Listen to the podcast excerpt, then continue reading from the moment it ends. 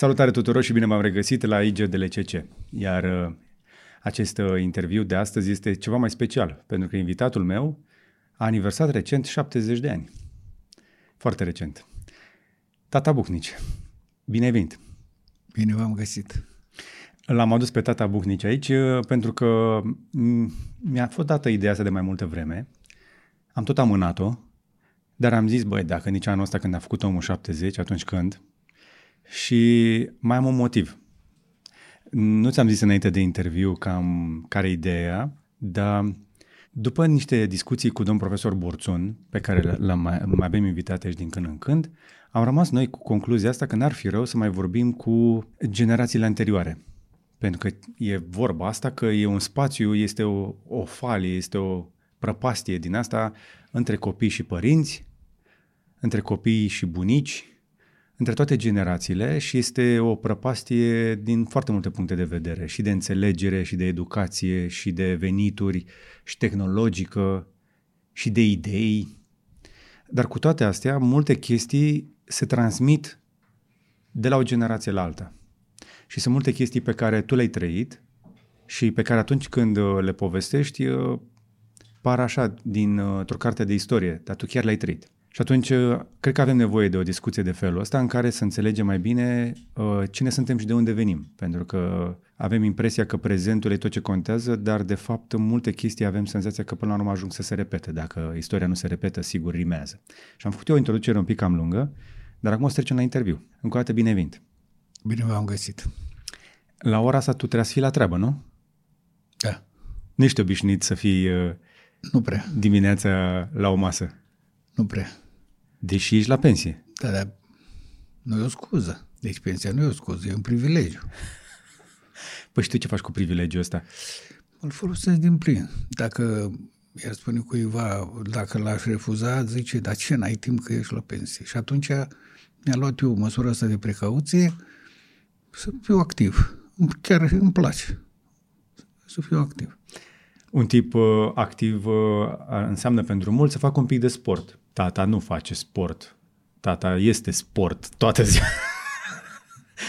Câți pași bagi pe zi? I-am dat un ceas inteligent deja de ceva vreme și bate toate recordurile.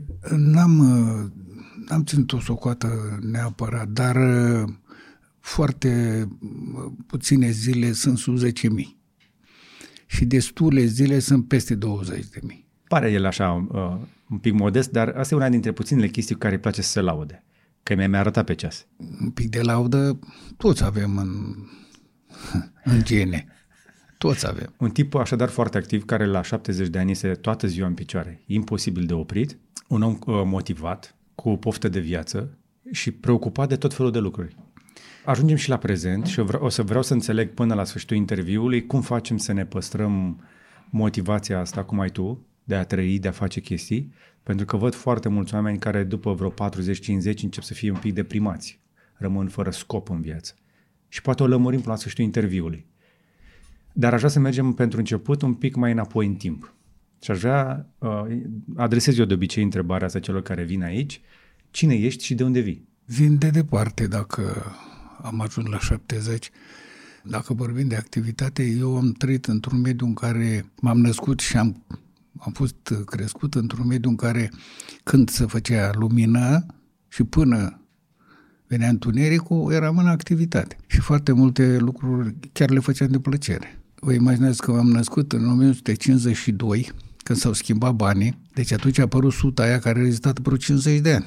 Uh-huh. Aduc aminte în copilărie, deci dimineața trebuia să fii odată cu lumina afară și obligatoriu trebuia să te speli pe față că venea cucu armenesc și trebuia să faci ceva la cucu armenesc dacă nu te spăla pe față.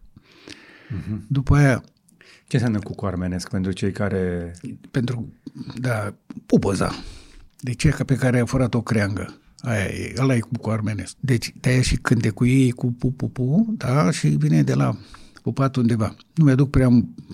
bine aminte în anii fragezi, dar mi-aduc aminte că în 1959 am mers pe clasa întâia, când eram atunci la 7 ani. Apropo, am fost a treia generație cu clasă. A treia generație... Care a început să facă 8 clase obligatoriu în școala generală. Adică înaintea ta cine a mai făcut? Am făcut sora mea, Maria, ea a fost a doua și mi-aduc aminte de o bună prietenă, o vecină care am copilărit noi, care a fost prima generație și era o clasă care de la 1-4 cu preoteasa, soțialul preotul Aramă. Dar tu când zici a treia generație, nu te referi la părinți și bunici? Nu, ar fi trebuit să spun al treilea contingent. Așadar, născut în 1952, unde mai exact? M-a născut într-o frumoasă comună, Sirețel, în județul Iași. E reședință de comună la 5 sate, pe care le-am bătut la picior, le-am bătut călare pe cal. După aia, după ce am mai crescut cu bicicleta, cu căruța, cu ce vrei, și când am avut ocazia, am mers și cu mașina. Un pic mai târziu cu mașina. Da, mult mai târziu, pentru că mi-aduc aminte, în copilărie era un dascăl, un profesor care avea o soră căsătorită, un vecin la noi, și vinea cu o motoretă, un Carpat, și de câte ori vinea la motoreta, toți ieșeam la stradă să îl vedem cu motoreta. Asta după la sfârșitul anilor 50. Cred că era pe clasa a treia, clasa a patra. Dar lucrurile pe care le rețin și mi s-a părut în timp mai interesante s-a întâmplat după clasa 5, că atunci a venit și diversificarea la școală, deci făceam fiecare oră cu profesori. Atunci aveam o singură dăscăliță care ne învăța și am început să învăț lucruri pe care începeam, unele nu le pricepeam și mergeam acasă la părinți. Și tata meu, care a bătut lumea la picior, război, prizonier, și îmi traducea multe treburi. Uh-huh. Mama a fost casnică, a fost o gospodină desăvârșită, deci tot timpul avea grijă de noi să nu ducem lipsă de hrană. Ce înseamnă de voi? Câți erați? 5 copii. 5 copii? 5 copii, eu am fost al doilea. Dar de fapt, fiind băiat, eu eram, ca să zic așa, calul de bătaie. Adică mama avea o vorbă pe care o folosea bătrânii și zice, hai bujor că știu că poți. Și, adică toate lucrurile trebuia să le facă cineva. Vorbiți de lucrurile de un copil. Ce mi se pare acum când au luat așa înapoi? M-am născut când regimul, care în 89 și-a încheiat socotelele, a prins rădăcini. Deci mi-aduc aminte că se vorbea foarte mult în casă de Ana Pauker.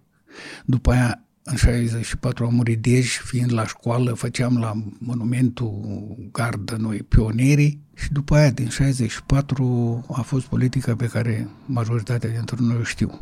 Deci te-ai prins începuturile comunismului la noi, așa cum l-am cunoscut noi mai târziu. Da, am prins cam toate începuturile. Când a prins comunismul începuturile, a început și formele astea de proprietate comună. Adică, înainte de a se face CAP, era pe sistemul colhozului, pentru că știm bine cine a introdus și modelele care, de la cine a luat modelul ăsta. De unde? Era de la ruși. Era o formă de întovărășire, îi spunea. Dar asta a fost faza premergătoare colectivizării, care în 1962, în martie, s-a anunțat că s-a încheiat colectivizarea. Am niște amintiri tare neplăcute din anul ăla, aveam 10 ani, țin minte și o spun fără nicio reținere și teamă. Tata a primit o corecție de la cei care au venit să îi convingă să treacă la forma asta de proprietate, la CAP. Adică cum? Ce s-a întâmplat atunci? După timp, când am început să înțeleg lucrurile și puneam întrebări, primeam și răspunsuri, au fost cei care era clasa conducătoare, adică muncitorii. Unii dintre ei au fost etichetați ca fiind activiști de partid și veneau în comună. Mi-aduc aminte că noi n-am mers în perioada aia la școală, pentru că în școală trebuia să fii cazați oamenii ăștia, și chema pe rând și punea să semneze trecerea la CAP-ul. Și care refuza, i-a aplicat niște corecții fizice, chiar tata a venit cu semne, că nu te puteai împotrivi la momentul ăla. Ei, după aia a venit colectivizarea și aici e un lucru pe care îl țin minte, bunicul din partea mamei a fost profesor, 45 de ani a fost director de școală. Și a venit înainte la tata și a spus: măi Ghiță, nu există cale de întors. A venit preotul Aramă, Dumnezeu să-l odinească, preotul care m-a botezat și cununat pe mine în biserică, și a spus: Gheorghiță, tată, trebuie să te faci că nu o să scapi. Bun. Deci și preotul și directorul de școală din sat, care era și rudă, da, au venit să-l convingă. Nu, bunicul din partea mea a fost director de școală, dar într-o altă localitate, nu la noi. Da, dar în familie, practic toți cei care ar fi putut să-l sfătuiască i-au zis că trebuie să își cedeze până la urmă proprietatea. Avea așa multă avere tataia? Nu. Deci nu se punea problema valorii averii. Adică toată lumea trebuia să înțeleagă că trebuie să fie la fel. Toată lumea trecea la CAP. Indiferent că aveai 100 de hectare de pământ, indiferent că aveai 10 ari, sau cum se spunea acolo, 10 prăjini, trebuia să fii membru CAP. Dar tataia cât avea? Mi-aduc aminte că la retrocedare, că după legea 18 avea 7 hectare și ceva. Deci a avut și prin moștenire și prin căsătorie cu mama, așa.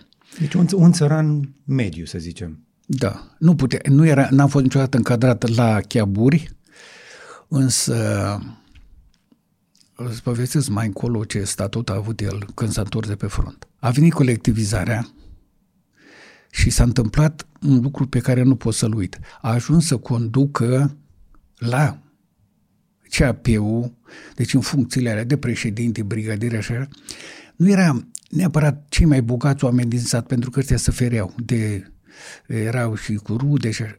Erau din ăștia buni de gură, nu prea pricepuți, care le plăcea și paharul.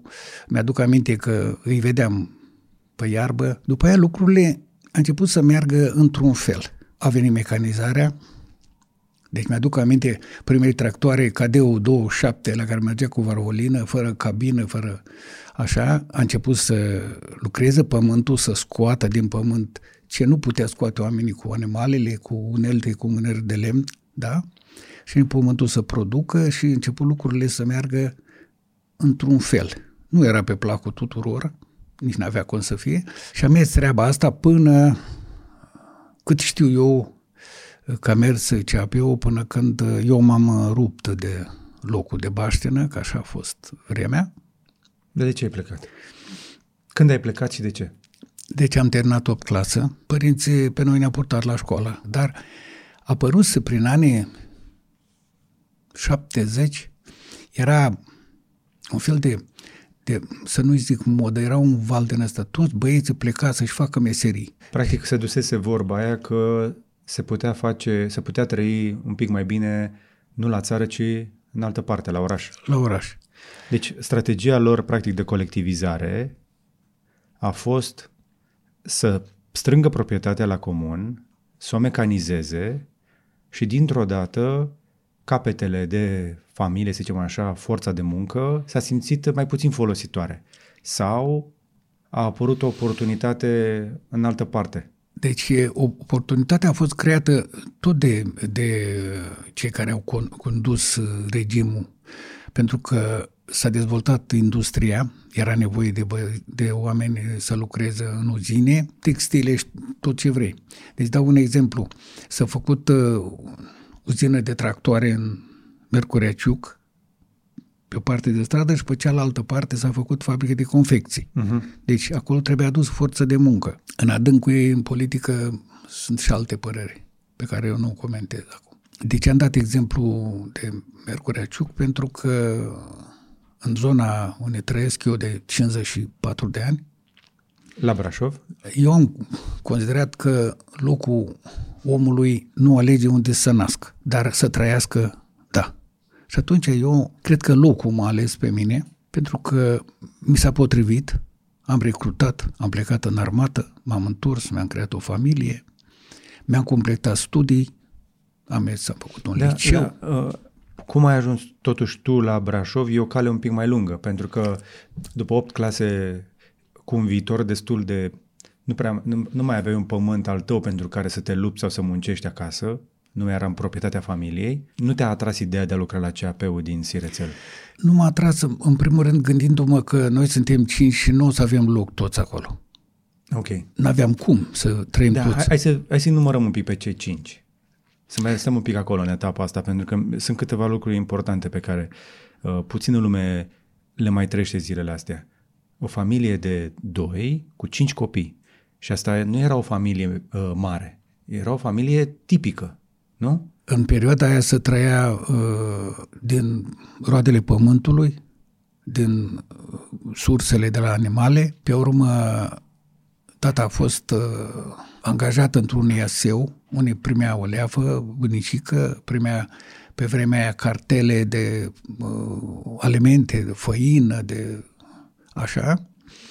Dar ajunsesem acolo în care era și, cum să spun eu, spiritul ăsta de turmă. Deci au plecat unii mai mari ca mine, ca să zic așa. Și aduce vestea. Că uite, eu am făcut un curs de calificare, m-am făcut strungar. Și uite, locuiesc la Cămin sau am primit apartament, am o leafă bună, îl vedeam îmbrăcat, îl vedeam cu obiecte pe care eu nu mi le-aș fi dorit, dar nu le aveam. Și atunci am zis că... Cum ar fi? Dăm un exemplu. Aveam, de exemplu, un ceas frumos la mână, avea un aparat de radio, un pick-up, o ținută, deci era diferit față de cei care trăiau acolo. Dar, repet, nu puteam, n-aveam cum să trăim toți, să trăim acolo, deși surorile mele, toate trei, și în temeia familiei, au gospodării, au copii și la rândul lor se repetă ce s-a repetat cu mine și copiii lor au plecat. Fiecare cred că are câte un copil care l-a convins sau locuiește în casa părintească cu ele. În rest, toți sunt plecați. Câți nepoți ai de pe urma surorilor? După surori am vreo 17. Totuși sunt mai puțin, ar fi 5 ori 5, mult mai puțin. 25. Nu, nepoate, am aflat că am și strănepoți, deci am nepoți de la nepoți. E o bucurie să constat că am ajuns la vârsta să mă bucur și de strănepoți. Sper să o duc și să am strănepoți și de la băieții mei. Sper. Păi tu ești într-o familie de 5, când de obicei familiile puteau fi și mai mari. Tu ai făcut 2 și ai tăi au făcut, eu am o fată și Marian are 2 fete. Da. Dar mie se potrivește zicala că zice că băieții aduc fete. Aha. Deci eu așa, atâta m-a binecuvântat Dumnezeu cu 2 băieți, îi mulțumesc pentru asta. Și băieții mi-au adus 5 fete. Uh-huh. Am eu o vorbă că eu am 6 fete și toți îmi trebuie de unde 6? Păi zic, și soția mea, tot fată a mea, pentru că m-am căsătorit de tânăr, foarte tânăr. Câți ani aveai? 22 și un pic. Deci în iulie... Pentru vremurile actuale pare foarte tânăr, dar pe vremea aia... Nu, Era încă tânăr? Fiind plecat de lângă părinți, m-am întors din armată, riscam să intru în grupuri din astea, ca să nu zic găști, care să făceau și lucruri nepotrivite și atunci o modalitate de a vedea de trebuță și de a sta lângă așa, am zis, trebuie să-mi găsesc o fată. Uh-huh. N-am să regret niciodată că mi s-a potrivit zicala, zice că mâncare de dimineață și însuratul de tânăr. Eu nu mănânc dimineață, dar din însuratul de tânăr am făcut-o. La ce vârstă ai plecat de acasă până la urmă? 17 ani m-am angajat și a trebuit să stau câteva luni fără carte de muncă că n-aveam vârsta. Unde? La atelierul mecanic al șantierului 503 Codlea. Era... Dar ai venit direct la Codlea? Direct în Codlea am venit. Mi-ai mai zis tu mie că parcă ai mai fost un pic la muncă și mai devreme. Am fost la un iaseu, dar în vacanță. Era un cetățean care ducea forță de muncă în județul Arad, la un iaseu, la vie. Uh-huh. Puteam toaletă, că eram... La ce vârstă? Imediat ce am terminat clasa 8-a. De la 16 ani? Da. A fost prima dată când am dat eu cu capul de greu, mi-am desfăcut aripile. Dar pentru mine a fost bine că atunci am început eu să să fac diferența între bine și mai puțin bine, ca să nu zic rău. Am avut și șansa să am și oameni care m-au sfătuit, am trecut prin multe perioade. Însă sunt bucuros că am putut discerne răul de bine.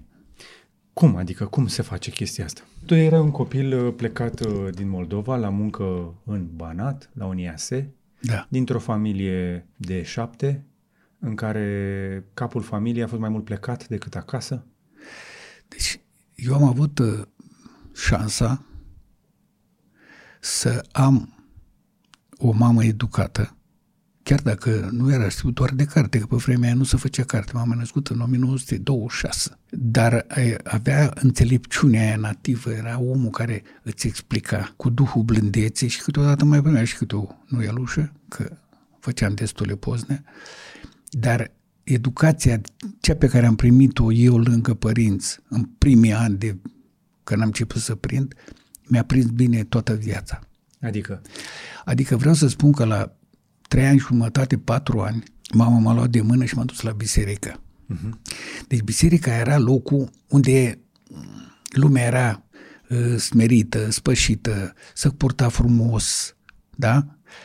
Pe urmă, mi-aduc aminte, după ce am mărit și mergeam la școală, mergeam cu părinții la câte o petrecere și vedeam și niște lucruri din alea. Și mama îmi spunea, deci vezi, și tu o să crești mare, să nu faci așa ceva. Adică cum? Adică îl vedea pe ăla că se luau, se încăierau, îl vedea pe ăla că se îmbătaie, mergea târâși pe lângă gard. Și lucrurile astea mi-au prins bine să discern între lucrurile pe care ridică pe om, îl pune pe un anumit nivel și lucruri care îl dă, îl pune pe un alt nivel. Uh-huh. Deci pe ăla, pe lucrurile mai puțin potrivite, n-am vrut să fiu și mi-a ieșit. De cele mai multe ori mi-a ieșit. Mama Geta avea oricum talentul ăsta de a ordona și organiza lucrurile. Știi care era porecla ei?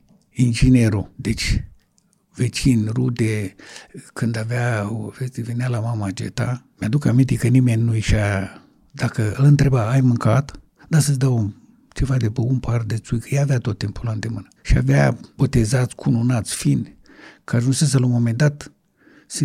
Nu auzeam, naș în sus, naș, dar zic că ăsta ce-ți merge? Păi pe ăsta l-am botezat, am botezat pe tatăl său. Și lucrurile astea mie mi-au prins bine. Deci educația de la părinți m-a călăuzit ca să fac diferența între omul care mă sfătuie de bine și care nu mă sfătuie de bine. Dar mama Geta, chiar dacă nu a prins ea educație formală, cum ziceam, adică mers la școală, a avut norocul să stea destul de mult pe lângă străbunicul tătarul, da. Care fiind... director de școală, de ce n-a băgat-o la școală? Și pe... Ea a avut o problemă. La 16 ani, deci înainte cu un an să înceapă războiul, a suferit de poliomielită și ea i s-a atrofiat un picior. Dar niciodată eu n-am văzut-o cum arăta, pentru că era foarte pudică, avea foarte mare grijă ca noi copiii să nu vedem. N-a transmis la cei 5 copii absolut și așa cu forma aia pe care a avut-o ea de, să zicem, suferință, nu l-a afectat pe niciun copil. Ca să dau exemplu, nu ne-a opărit, nu ne-a zgâriat, n-a rămas cu semne, noi nu ne-am născut niciun... Dar amintesc tot timpul că avea nevoie de sprijin, adică avea un băț cu care trebuia să meargă ca să... De la o vârstă, da, dar în tinereță nu, eu chiar mi-aduc aminte că am văzut-o și la horă. Deci... Așa cum putea ea, dar chiar putea. Dacă tata era plecat, mama era stâlpul. Că zica la spune că bărbatul e capul, dar femeia e gâtul. Uh-huh. Deci mama era și gât și cap. Mama Geta m-a adus pe mine de mână la biserică, dar eu am văzut-o făcând mai mult de atât. Eu mi-amintesc și un pic de vraci, că descânta. Eu cred că asta era o treabă psihologică. Deci ăla, dacă se știa descânta, zice gata, am scăpat de ăsta și începea să gândească pozitiv. Zici? Deci dacă mă întreb pe mine... Ce am învățat eu până în sufletul meu a fost să învăț să gândesc pozitiv. Păi nu prea aveai de ales acolo. Nu prea aveai de ales, că dispensar, spital, drum, autobuz, astea nu erau. Nu prea erau. Trebuia să te cam descurci. Au apărut în timp, și autobuze și mașini particulare. Da, dar mama Geta n-a ieșit de acolo din sat. A ieșit. A fost și la mine. Când locuiam în Codlea, a fost cu tata, a fost la mine, mamă. Da? Dar bineînțeles. Odată. era omul bisericii, în sensul că ajuta și la biserică cu bani și cu ce trebuie acolo. Ea, în educația ei, faptul că forma asta de a crede în lucrurile bune în biserică i-a dus liniște. Eu nu bătătoresc calea bisericii. Dacă îmi simt nevoia să merg la biserică, sunt într-o relație cu preotul bisericii, mă achid de toate datoriile ca și enoriaș și așa. Dar nu simt nevoia să bătătoresc calea bisericii. Dar când simt nevoia, mă duc la biserică. Îmbrac frumos și mă duc la biserică. La fel mergea și ea. Când mi-aduc aminte că m-a dus și pe mine și pe Marian, pe fratele meu, dar când era o problemă de sănătate, primul gând era o rugăciune. Nu era mers la doctor. Noi în perioada aia am trăit și o selecție din asta naturală. Nu era influența asta cu produsele contrafăcute, ca să nu zic chimicale. Eu mi-aduc aminte că am dus unul dintre băieți și i-am dus o pungă de medicamente, era iarnă, și a luat pungă de medicamente și a pus-o pe bucătărie de vară acolo în zăpadă. Și eu zic, mamă, ce fac? Ce faci? Zici, lasă că aici se păstrează la rece. Și când m-am dus eu vara să iau băiatul, punga mea de medicamente era topită, era tot acolo. Și copilul era total diferit, era altceva. Ce vârstă avea copilul? Deci cred că avea făcut 3 ani în martie, era până în vară, 3 ani jumătate. Și era cam bolnăvicios așa? Avea probleme cu... Adică medicul mi-a zis că trebuie să schimbe aerul. Și unde putea schimba aerul mai bine? Unde m-am simțit eu cel mai bine? Că eu nu m-am bolnăvit niciodată. La mama. I-a zis, mamă, te-ai învățat cu el. Nu-i nimic, mamă, orice învăț are dezvăț. Deci fiecare părinte să-ți crească copilul lui. Eu atât am putut să te ajut. Deci pentru mine a fost suficient. Și în câteva luni mama Geta m-a pus și pe mine pe picioare, că de mine era vorba în povestea asta, dar mai e o poveste, nu știu dacă ți-am zis-o, că la un moment dat l-a dus și pe Marian, pe fratele meu, acolo tot bolnav. Și mi-aduc aminte de o scenă când i-a zis lui tataia să aducă o covată. L-a pus în covată și l-a pus pe tataia să legene covata cât timp ea l-a descântat. Mi-aduc aminte chestia asta ca prin vis așa, o văd foarte clar. Acolo în curte, în țărână, l-a pus în covată și așa, și după chestia aia, Marian s-a pus pe picioare. Placebo, neplacebo, dar știi că e o vorbă mai nouă în engleză, că nu e o prostie dacă funcționează. Nu e greșit dacă merge. Deci eu știu o bătrână, Dumnezeu să o odinească, care îi ziceam moașa.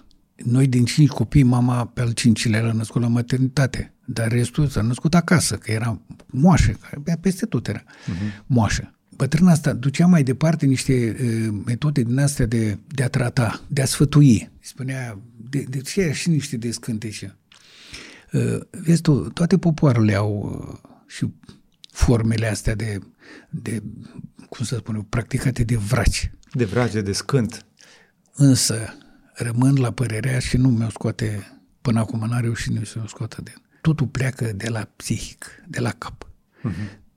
Dacă te încarci pozitiv, dacă tu gândești pozitiv, acționezi pozitiv și mintea, că de acolo pleacă toată comanda omului, se dă de la creier, da?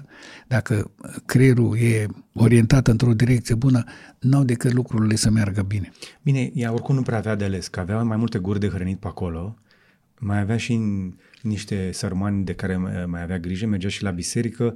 Era o femeie care nu avea timp să stea prea mult pe gânduri. Mi-aduc aminte de când eram mai mulți nepoți acolo, când ne hrănea pe toți și m-a trimis într-o zi în Vișin. Să aduc o poală de vișine, să le deșert în borș, direct. De aia trebuie să fac o oală de borș în fiecare zi. Trebuie să hrănească multe guri. Eu când am fost cu nevasta mea prima dată, mama făcea un borș și nu folosea cuțit. Uh-huh. Deci ceapa, toate zarzavaturile și astea, numai pasărea o tăia în bucăți, o punea în ceaun. Dar nu era pasăre în fiecare zi. Dau un exemplu de o mâncare pe care a făcut-o atunci. Și nevastă mea vine la mine și zice: mă, dar mamaia, așa face mâncare în bătaie de joc? De ce? Păi m-a trimis și le-a luat toate, le-a spălat într-o găleată acolo cu apă, le-a scuturat bine și le-a rupt cu mână și le-a aruncat acolo. Bă, zic, stai să vedem ce e, eu știam care e. Când pe cine a așezat la masă, a început să râdă, a venit lângă mine și spune, zice: Doamne, ce bunătate! Păi zic, așa e mâncarea făcută în bătaie de joc. S-a creat o relație între ea și mama, care nu exista între mama ei și ea, adică între soacră mea. Bine, erau și firi diferite, atât de puternică când vorbea de lacrimele aia, nu... Nevastă mea când vorbea cu mama și odată nu s-a putut abține și mi-a spus: și adevărata mea mamă e soacra mea. A suferit tare mult. A suferit toți după pierderea ei. S-a prăpădit de vreme. Da. S-a prăpădit de vreme pentru că ea a fost... n-a avut grijă de ea. Deci undeva o moștenesc. Ultimul lucru de care avea grijă era persoana ei. Ea trebuia să fim noi spălați, să fim hrăniți, să fim... să ne vadă mulțumiți. Și avea timp să mai și glumească, mai avea și bancuri și glume și așa. Avea timp să facă, ținea toate sărbătorile, avea timp să ocupe, dacă venea la ea cineva, tot nevastă mea a zis: mă, dar din curtea asta chiar nu iese nimeni acum. Și tot vin, pleacă sătul, pleacă adăpat, pleacă. Și mama i-a zis: n-are voie, Daniela, n-are voie să plece de la mine, nu să plece nimeni niciodată. Dacă am învățat de la dascăli, dacă am învățat de la tata, dar cel mai multe lucruri în viață le-am învățat de la mama. Ai și petrecut cel mai mult timp cu mama Geta, pentru că tata a fost destul de mult timp plecat. Era obligat să plece, fiind o zonă limitată, era o zonă, ca să zic, săracă. Asta a fost și un motiv pentru care mulți am plecat de acolo. Da, tu ai și prins o perioadă foarte săracă și din cauza secetei. Pentru că nu știu dacă e forțat ce zic, să mă contrazici, dar eu n-am văzut secetă de când mi-amintesc eu ca în ultimii 2 ani. Dar știu că la sfârșitul anilor 50 a fost cel puțin la fel de rău sau chiar mai rău. Și atunci oamenii chiar depindeau de ce scoteau din pământ. Imaginează-ți că în 45 s-a terminat războiul. Linia frontului, când toată lumea vorbește de s-a spart frontul la Pașcani. Deci acolo a fost linia frontului, acolo trec cu rușii. Au prădat, au golit. 46, când s-au întors înapoi. Cum adică s-au întors? Păi tot pe acolo s-au întors. Ei când plecau pe front, întrebau: bă, unde plecați? Că mergeau 7 inși cu o pușcă. Și întreba: ce faceți cu o pușcă? Păi ție, dacă cade ăla, ia următorul pușca. De unde știi povestea asta? De la mama. Pentru că mama a văzut războiul cu ochii ei, ascunsă pe pământ, pe sub tufe se ascundea, că fiind fată, rușii umbla după ele. Hai să ne explicăm oamenilor, așadar, Sirețelul e la o oră, bine, mai puțin de o oră de mers cu mașina acum de Pașcani. 20 de kilometri. De pe vremea 20 de kilometri, ca îmi făceai cu căruța de dimineața până la... Era distanță de o poștă, cum se spune. 20 de kilometri e o poștă. Ok, și ce înseamnă asta? Adică dacă voi să te duci la Pașcani, trebuie să te trezești de vreme înainte de răsărit? Da, ca să ajungi după masă, cu cai odihniți, să poți să noptezi acolo. Da. Și asta însemna destul de aproape de linia frontului, pentru că... Da, chiar prin comună trecea frontul. Și dacă vrei să spun o glumă, era un atelier de ferărie și era un nenea tufă, ferarul satului. Și se întâmplă la prânz că vine un rus și o cheamă la poartă: Hadaica! Zice, să vină ferarul să potcovească calul. Bărbatul meu mănâncă, e la masă. Și zice, spune-i că a venit colonelul Xulescu. La care bătrâna face către auzi: bă, poți să fii tu și căprar. Bărbatul meu de la masă nu se ridică. Deci n-avea ce să-i facă. Ce a făcut rusul? Ei a început să vorbească, lasă că după ce potcovește calul îl împușcă. Bătrâna a auzit și i-a zis lui ferarul. Și ferarul zice: lasă că îl fac eu să mă caut. S-a dus, i-a potcovit calul și i l-a uns la picior cu seu de oaie. Și i-a spus: ce faci? Zice: i-am pus un leac. Calul tău e bolnav și poți să te îmbolnăvești și tu de la el. Când te întorci, să vin apoi pe aici, să-i dau potcoava jos, să-l lecuiesc din nou. Și atunci ce a făcut rusul? I-a potcovit calul, s-a urcat rusul pe cal și a plecat și ăsta a scăpat. Deci povestea asta mi-a povestit-o mama de la bătrână. Deci asta făceau rușii. A trecut pe acolo, a prădat. Când s-au întors înapoi... Din Germania. Găsea în sat o căruță. Vaci, boi, cai, ce găsea punea la ea. Când animalul nu mai putea, cădea jos. Îl tăia, îl mânca și lua altul și punea. Și în căruță avea și cairul de lână la tors, furca. Cu fusul îl avea în căruță. Zice, au prădat tot. Pe cum? Că noi eram aliați, nu? Formal, da. Și acum suntem aliați, nu vezi ce... Acum nu mai suntem aliați cu ei. Da. Și a trecut frontul. Deci asta a fost în 45. În 47 a venit marea secetă. Deci dacă în 47 a fost secetă și au murit animalele și pământul n-a mai produs și a pierdut semințele și a pierdut animalele, a suferit până și-a regenerat și-a revenit. Pe urmă, în 48 a venit naționalizarea. A durat câțiva ani ca regimul ăsta să-i înlături pe, să le ia bunurile la... La cine? La chiaburi.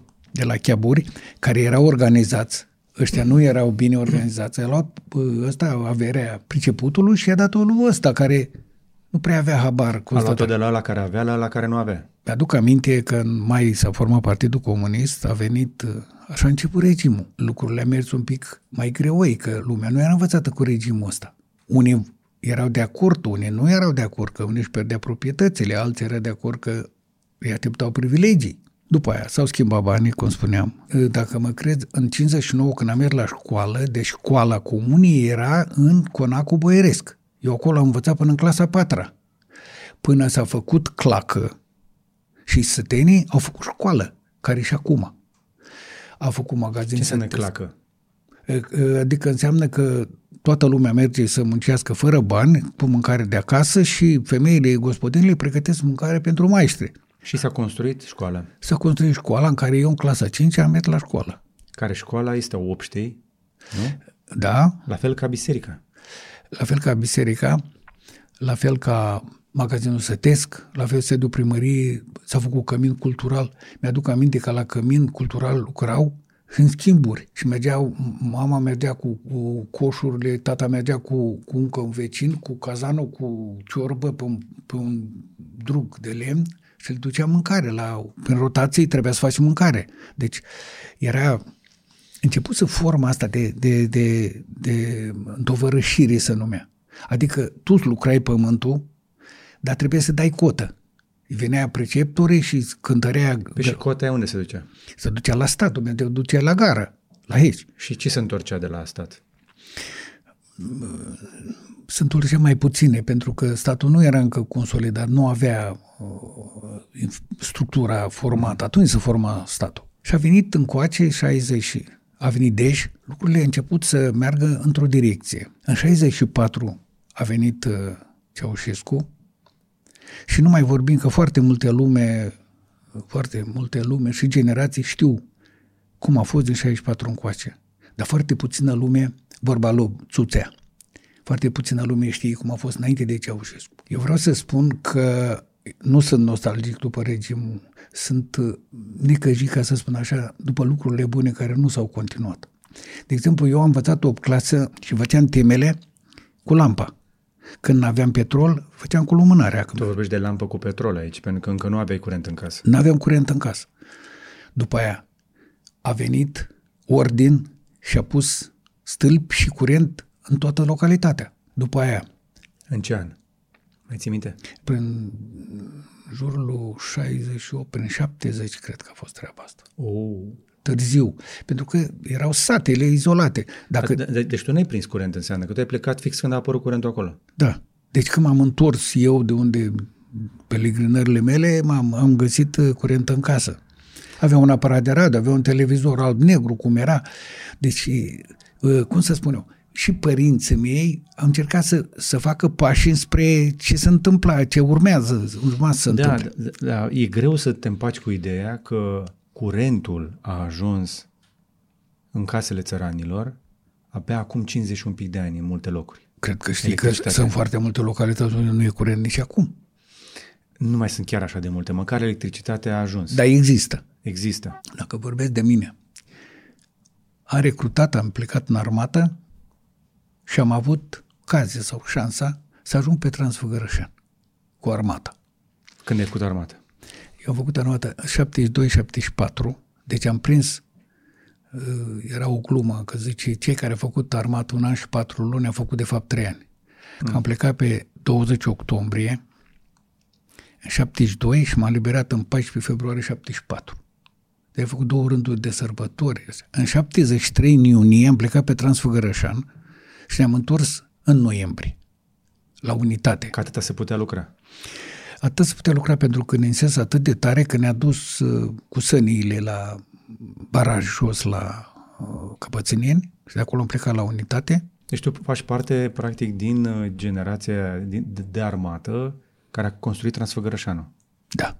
Mi-am aminte că am fost împreună acolo și rar te-am văzut așa de emoționat ca atunci când am fost pe Transfăgărășan cu niște ani. Pe vremea aia încă era aerisit, era gol pe acolo, mergea puțină lume pe Transfăgărășan. Dar acum este o atracție, să zicem așa, vin oameni și din străinătate să vadă chestia aia. Însă puțină lume știe cum s-a făcut Transfăgărășanul. Cu mari sacrificii. Când am ajuns acolo, erau niște baraci din astea făcute din PFL cu pereți dubli și înăuntru băgată vată de sticlă. Da? Și înăuntru era o sobă, băgam lemnele de 1 metru. În sobă. N-am avut ținută de vară în armată, pentru că acolo era tot timpul frig, aveam ținută de iarnă și am spart piatră și am cărat piatră ca să fac casă la tot neamul și la jumătate din comuna asta. Numai încărcam piatră, ducea la concasoare, venea înapoi, reușează pe drum. Deci imaginează-ți că te uitai în față, vedeai pădure. Uh-huh. Veneau forestierii, tăia copaci, veneau artificierii noștri și perforau și băga dinamită, ne ascundeam bubuiați, de acolo căram 2 săptămâni în piatră. Și tot așa. Până s-a ajuns, eu am fost la punct de lucru Piscu Negru, mai era un punct la Capra și la Tunel. La Tunel. Niște amintiri, o să spun așa câteva scurt. Deci în armată, în 73, s-a schimbat de ministrul forțelor armate, s-a făcut ministrul apărării naționale. Era generalul Ioniță, care a ajuns primarul Capitalei, era ministrul MFA-ului. Și după aia a venit generalul Coman și a ajuns șef. Într-o zi, când trebuia să vină generalul, comandantul unității, noi aparținem de unitatea de pompieri de la Căpățâne, noi, infanterie mecanizată, ne-a afiliat la unitatea de la Căpățâne. Și aveam un comandant, un major. Ne-a pus în careu și a zis, vine ministru. Și o să vină la masă. Noi mâncam într-un cort din ăla de batalion. Deci, imaginează că era un cort în cam 350 de militari. Aveam niște bucătării cât o zi de post pe acolo, în fine. Și zice, fii atent. Vine ministru.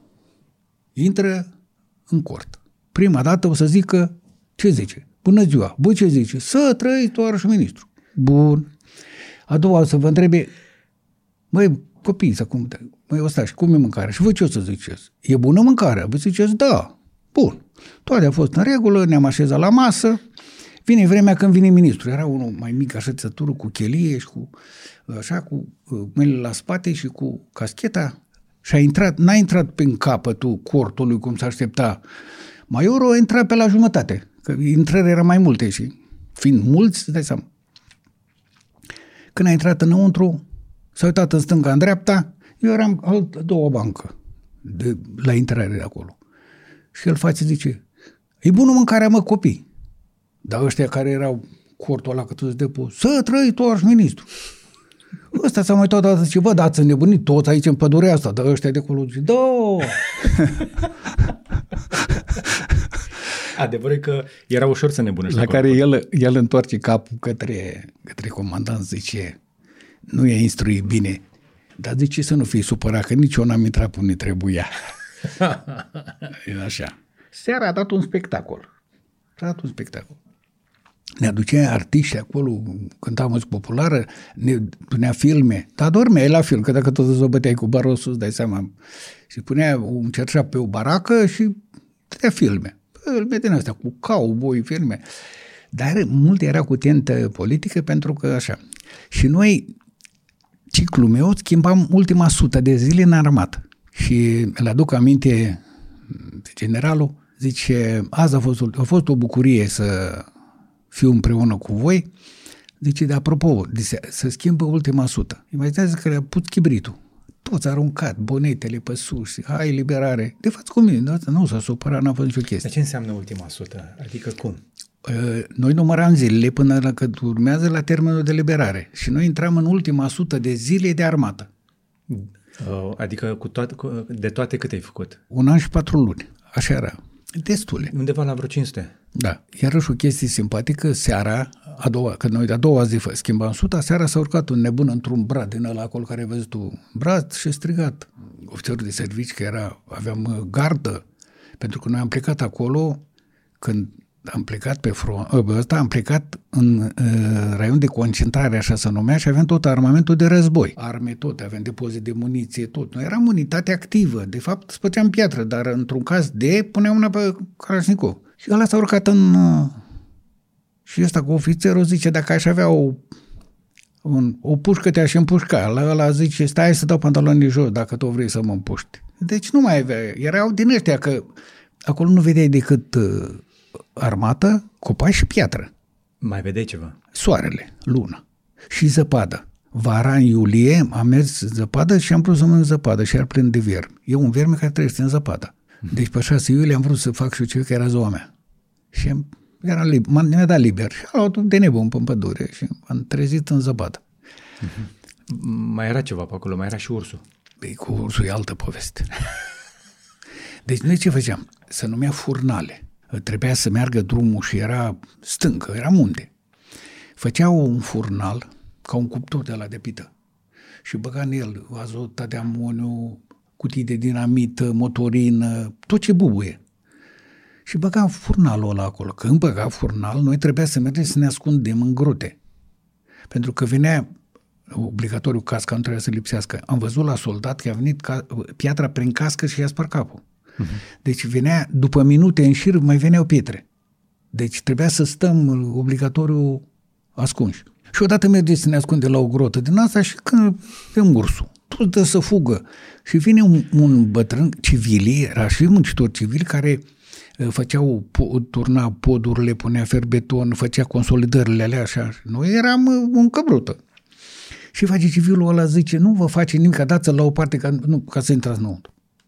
Și de aceea ne-am pus vreo 20 de militari să dăm pe ăla la o parte. Pe urs. Pe urs, că el când auzea că arde, el ducea să dăpostea, că el a crescut acolo, era învățat acolo. Și ce crezi? Îl dădeam la o parte, intram înăuntru, când am ieșit, el a venit după noi. Când venea ora 2, venea masa, venea ploaia. Nu exagerez. Poate să confirme, că eu mai am și în Codlea, am oameni care au făcut armata cu mine, care am spart piatră cu el, albul, zic albul. Când venea mâncarea, venea și ursul. Și se dădea peste noi, dădeam. Nu mânca orice. Morcov din ciorbă. Și când odată mă uit la el ăsta nu mai avea dinți în gură. Iar așa de bătrân era. Și morcov, pâine și dădeam. Nu era agresiv, dar dacă vrei să dai la el, venea și te împingea, pur și simplu. Era cât un pițel, ursul. Nu trebuia să muște de o labă dacă îți dădea? Nu trebuia să-ți dea o labă. Trebuia numai să te împingă bine și erai destul. Am avut un șoc. Când m-am întors în Codlea, Gheorghița Xente, fotograful, a fotografiat ursul pe Transfăgărășan și l-a pus la poartă la Imeciu. Și eu când am văzut, bă, zic că ăsta e Martin, mă. Și trebuie pe Gheorghița. Păi ce, ăsta e ursul de pe Transfăgărășan? Zic, mă, nici aici nu scap de tine eu. Deci asta a fost prietenia mea cu ursul. Ai făcut prietenie și cu ursul, dar era multă muncă grea și mi-a rămas în minte ce mi-ai zis la un moment dat, că schimbați bocancii des. De ce?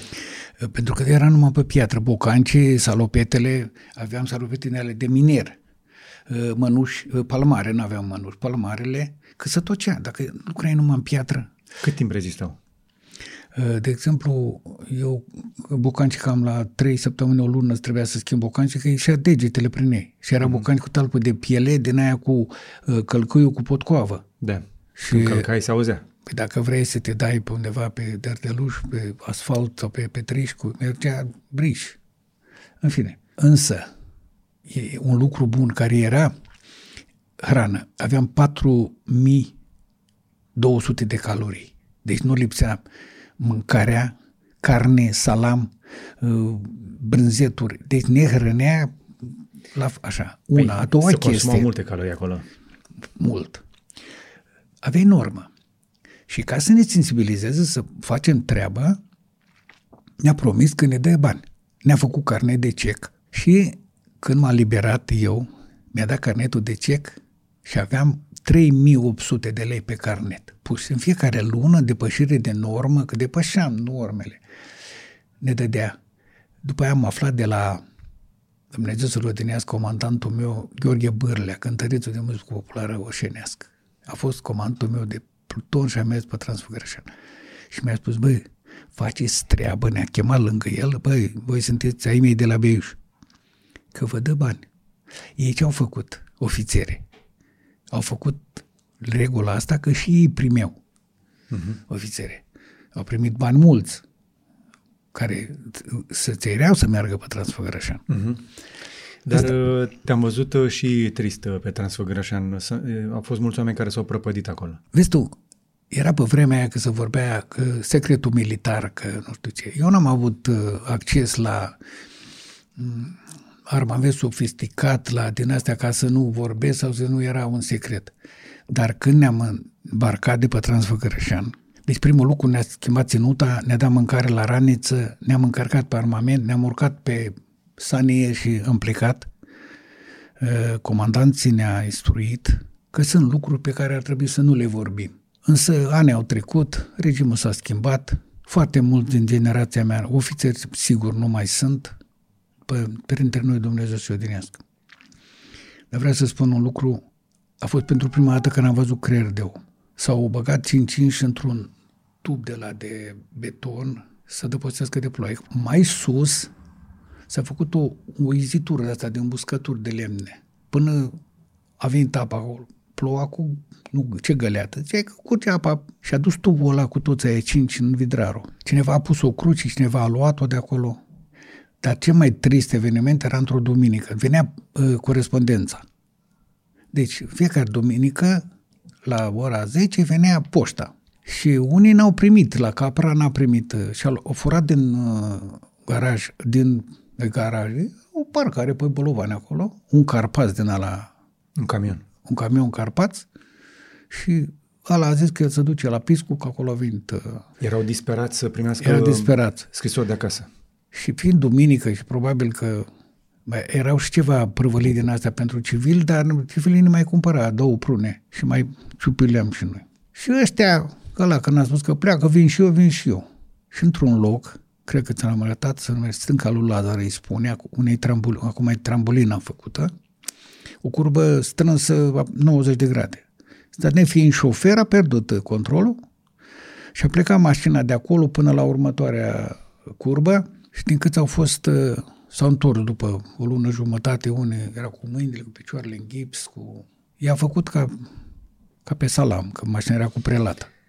Mașina a fost dusă la reparații de prietenul Sandu Petrea din Codlea, care a fost șoferul generalul Milea. Aha. Deci mașina până la urmă... A fost reparată. De aici, de la Piscu Negru, se vedea ca un tablou așa pe coastă, unde vedeam noi, era o zonă unde ieșea caprele la mâncare, caprele negre. Și vedeam asta. Și am fugit și noi, fiind duminică, eram acolo. Și am văzut scalpul și creierii pe piatră.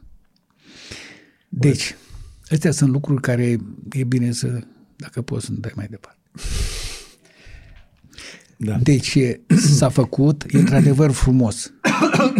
Însă, după atâta timp, mă cer cu un sentiment de îndemn și pentru voi, băieți, să nu mergeți. Unde? Mi-a lăsat un gust foarte amar. Nu știm să apreciem.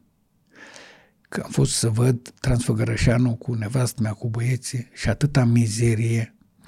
Măi, românașul meu drag, mă. Dacă tu iei o raniță cu 10 kg de mâncare, măi, și când te întorci, nu poți să-ți iei o jumătate de kg de bidoane și de hârtii să le duci acasă, mă. Le lași acolo.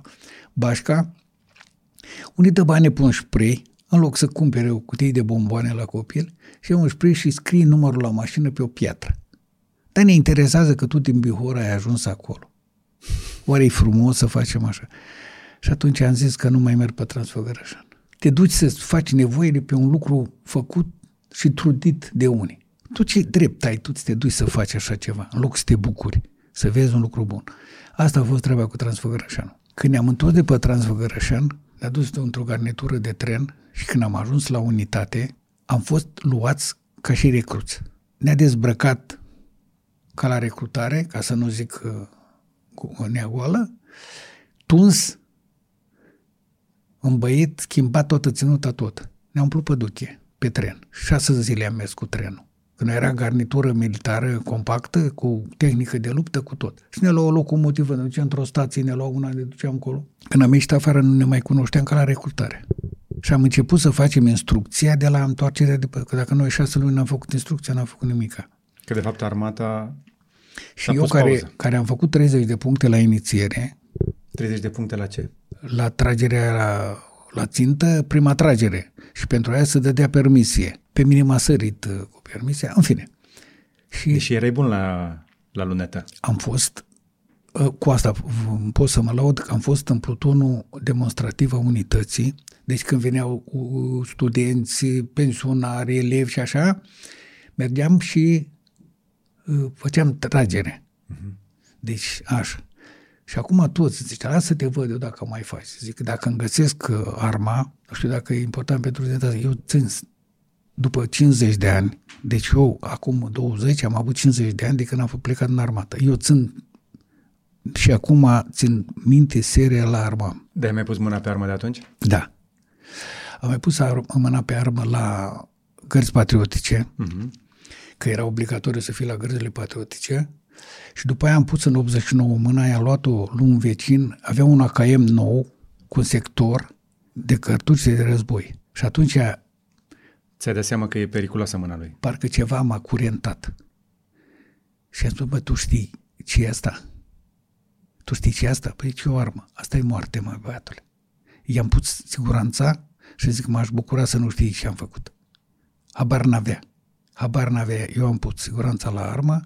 Și știi că mi-aduc aminte arma aia, când a fost la noi în casă. Da.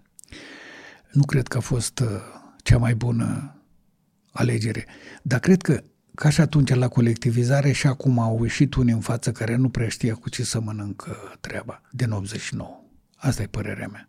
Mulți mi-au spus că de ce n-am ieșit în oraș, că toată lumea și-a împușcat pe toată lumea.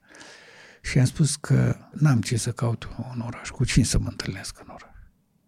Pentru că, de exemplu, tata lui doctorul Zăbavă a murit nevitombat. Era pe trotuar, se uita, recoșat la Modarum un glonț și a murit pe loc. Da, se trăgea.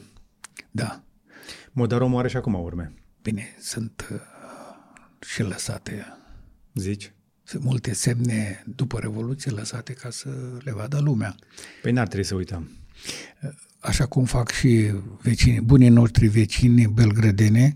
Am fost în Belgrad o săptămână, cuiva îi mulțumesc frumos pentru gestul. Deci sunt clădiri care sunt lăsate așa, ca să vadă vecinii ce au făcut americani. Uh-huh. Deci sunt clădiri lovite și care puteau fi reparate. Da.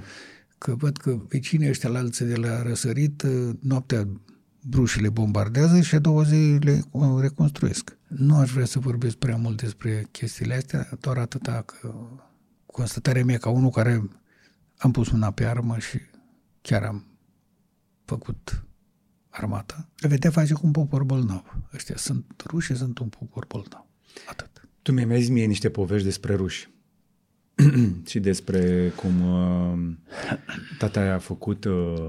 armata și în armată a fost prizonier. Deși nu am vorbit prea des despre chestia asta, de fiecare dată când ajungem să vorbim despre ruși, oricât de mult am vorbit despre prizonieratul lui Tataia în Germania, nu mi-ai vorbit niciodată de rău. Nu, pentru că n-am avut ce să spun. Deci tata avea niște cuvinte de apreciere la felul cum au fost ei tratați în Germania.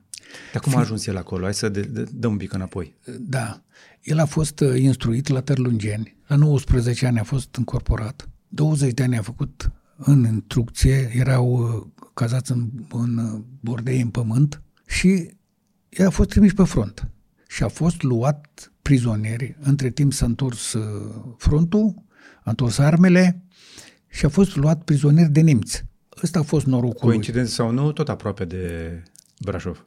Păi, județul Brașov, la Chichiș, județul Covasna, acum, a fost luat și în grija unui ofițer român, avea un pluton de tineri, i-a tot tras din linia frontului. I-a îmbarcat nemții și i-a dus în Luxemburg. A stat vreun an și ceva în Luxemburg, de acolo i-a dus în Olanda, deci a fost în zona flamandă.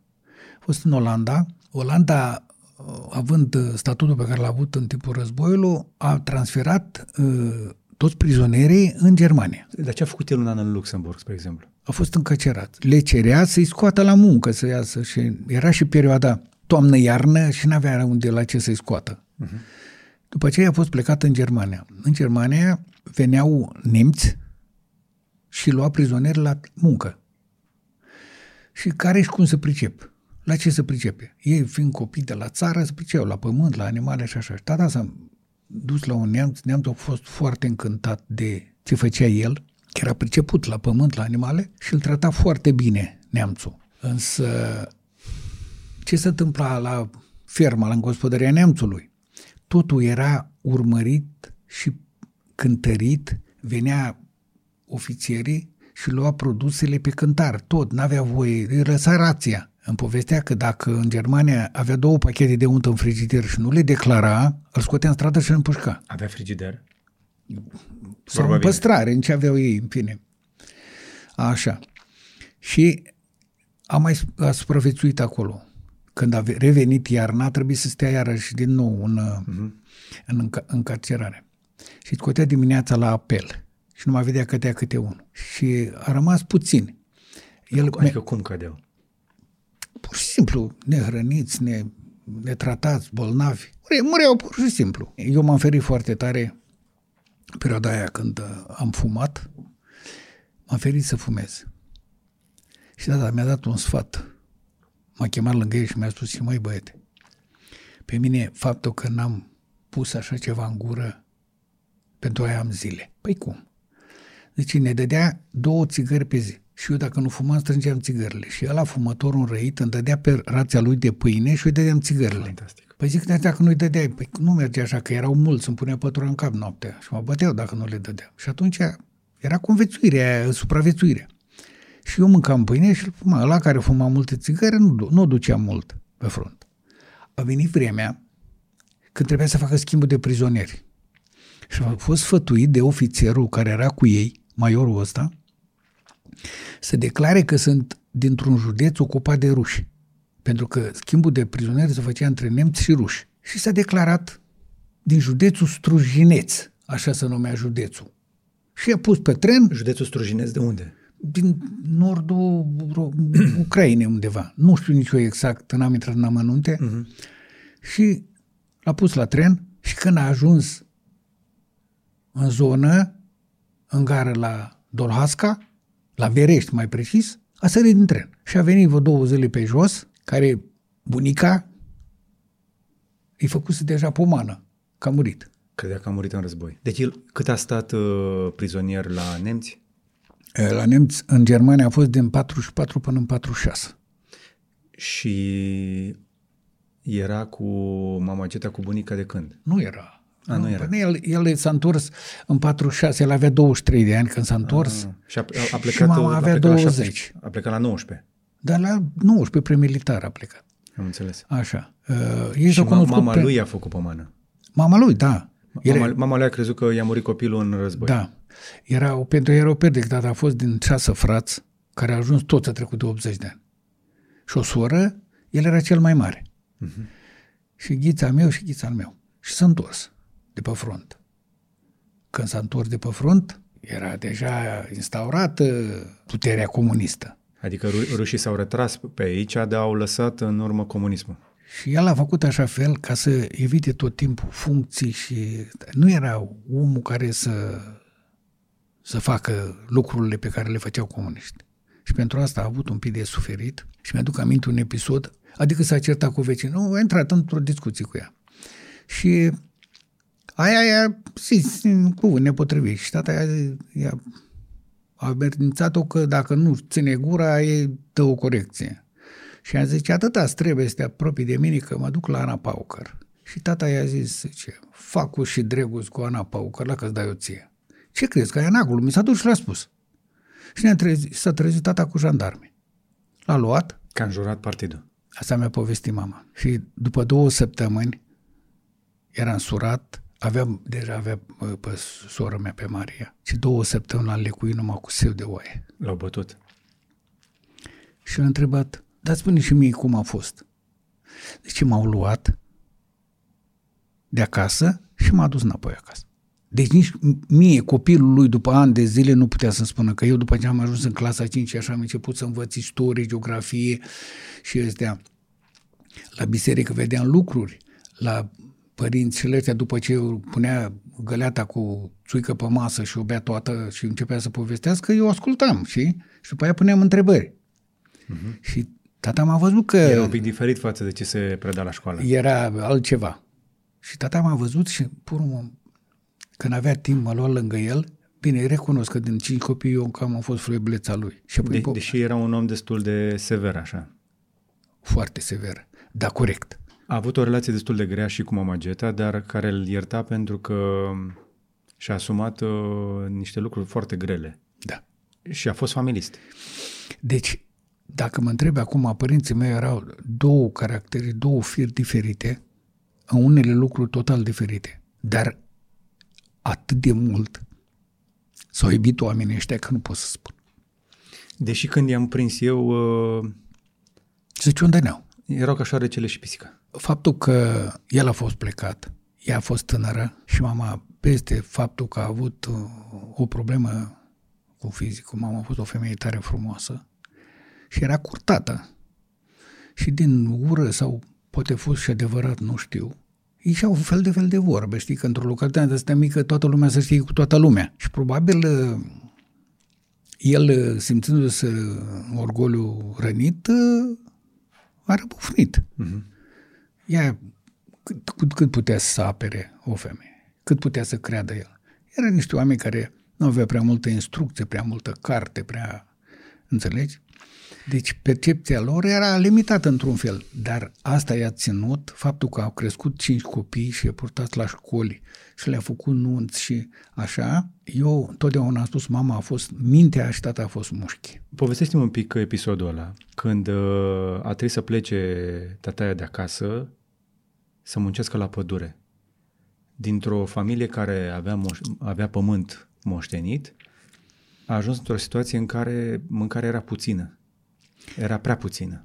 Repercusiunile secetei din 47, care s-au lungit în 48, pământul mai puțin roditor, nu erau semințe și chestii din astea, era obligat, mai ținea și animale și așa, era obligat să mai facă și altceva. Era în perioada toamnă, târziu, iarnă și toată lumea stătea la adăpost, trebuia încălzită, hrănită și așa, și ajunge că trebuie să facă ceva. Oamenii, uite, e cu tare loc să mergi să lucrăm la pădure. S-au pus pe tren și a luat scule și s-a la pădure.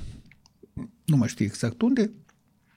Și el le-a zis, voi veniți, uite, așa sună, eu bani nu am, vă dau, dar vă dau cereale, vă dau porumb. Și a lucrat 1 săptămână la pădure, dormeau ordei în pământ, în pădure acolo și la urmă le-a dat un sac de boabe de porumb, un sac de grăunțe.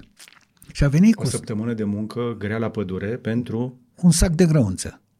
Dar acolo le dădea mâncare, ce le dădea lor și a venit acasă cu un sac de grăunțe. Și era tare bucuros că a reușit să fac rost de un sac de grăunțe. Știu familii care, prima recoltă care se trăia era orzul și amesteca orzul cu porumb și făcea la moară sau făcea era... Făcea ce? Făcea o uruială pentru ce? Nu făcea uruială, făcea făină, o cernea și făcea mămăligă. Din? Și pâine. Făceam un fel de mălai. Uh-huh. Cu lapte, cu ăsta. Pentru că altceva nu prea mai era. Dar mi-ai zis la un moment dat o poveste despre cum sacul ăla de grăunțe n-a ajuns ușor acasă. Știi că pe tren era controlorul, era și ăla supercontrolul care căuta de bilete și era și cu miliția, uh-huh, cu ei. Și erau și ei și salarii avea la CFR-ul, dar ei avea pretenția că trebuie să trăiască mai bine ca amărâță ăștia și l-ar fi amenințat unul din ala. Și tata i-a spus, eu nu l-am pentru copii. Dacă te atingi de sac, o să-ți fac ceva care nu o să-ți placă. Nu mai reproduc cuvintele. Și tata prima dată s-a uitat la mâinile mele și când m-a văzut cât sunt, știi, era un munte de eu. Deci milițianul meu s-a liniștit. Și când am ajuns să coborâm din tren, vreo doi dintre ei n-avea. Nu mai avea saci. Că luasă. Era o localitate la Lesbia, erau evrei. A luat de la aia saci și împărțit de la toți și le-a făcut și la aia parte că trebuie să duce acasă la copii, fără nimic. Da. Era o glumă. Deci că CAP-ul e un rai, fură dacă vrei să ai. Cum? Zic că CAP-ul e un rai, fură dacă vrei să ai. Asta era zicala neoficială. Da. De pe câmp, tot ce se putea aduna. Eu copil fiind, mergeam cu gașca și eu mergeam pe câmp noaptea. Da, diferența e că în România un copil prins la furat de cereale nu era trimis în gulag. Am citit niște chestii în ultima vreme prin zona în care era controlată de Uniunea Sovietică. Foametea și cu sărăcia a făcut cam și niște copii care strângeau boabe în spatele camionului, căruței. Am citit. Să ajungă în gulag. La noi a fost greu, dar parcă a fost un pic mai ușor decât la ruși. Ușor în sensul că, spuneam mai devreme, într-o localitate mică de la țară, toată lumea se cunoaște cu toată lumea. Și există gradul de rudenie, inevitabil. Rude prin asociere, rude de sânge și așa. De aici în comunitate. Chiar dacă îi aplica o corecție, era de mai ușoară. Înțelegi? De exemplu, pe mine, dacă m-a prins paznicul că am scăpat vitele în porumb, îmi dădea vreo două bețe pe la spate, sau mă prindea, dacă mă prindea, dar din fugă așa, că nu prea mă prindea el pe mine, numai că era tânăr. Și fugeam și când ajungeam acasă, primul lucru să văd dacă m-a spus lui tata. Dacă mă spunea lui tata că am scăpat vacerii, eu îi spuneam că m-a bătut. Și să cam ferea că unul a comis-o. Unul mergea cu căruța și eu eram pe marea drumului și ăsta m-a pișcat cu biciu. Și eu m-am dus acasă plângând și tata zic, de ce plângi, mă? Și eu dat pantalonii jos și am arătat. Nu m-a mai întrebat nimic. A plecat și mama zice, ce ai pățit, mă? Eu plângând i-am spus nu știu ce. Și nu trebuia să fiu lutat. Păi de ce? Cum să ne spun că m-a bătut și nu știu ce? Hai să vezi tu ce iasă de aici. S-a dus Punisher să rezolve. S-a dus și... Nu știu ce l-a întrebat pe ăla, dar i-a luat biciu. Mi-aduc aminte că am uitat acasă și întreb mama, zice, unde ai fost? Și am pus să-i rălu ăla cum să bate cu biciu. Ăla când trecea pe stradă și pe drum, când ne întâlneam pe uliță, așa se uita cu coada ochiul la mine. Dar știi că am avut și eu o poveste de genul ăsta cu unul care mergeam eu pe bicicletă și mi-a dat el cu biciu după mine și a doua oră când m-am întâlnit cu el s-a uitat și el așa la mine mai cu respect. Auzi, când o să vei o pauză, o să arăt urmele pe mâna asta. Deci ăla care te-a lovit cu biciu a fugit în mașină. Avea o Dacia 1300 la unchi său, în mașină, la cântar. Ala n-a știut că eu eram băiatul tău. Da. Ah. Și eu mă duc la el geam și la mașină și îi fac semn să lase geamul jos și el se uita la mine așa, zic, tu știi cine e dat cu biciu? Și ăsta unchi său, Stănilă, zice, a fost o treabă de copii. Da?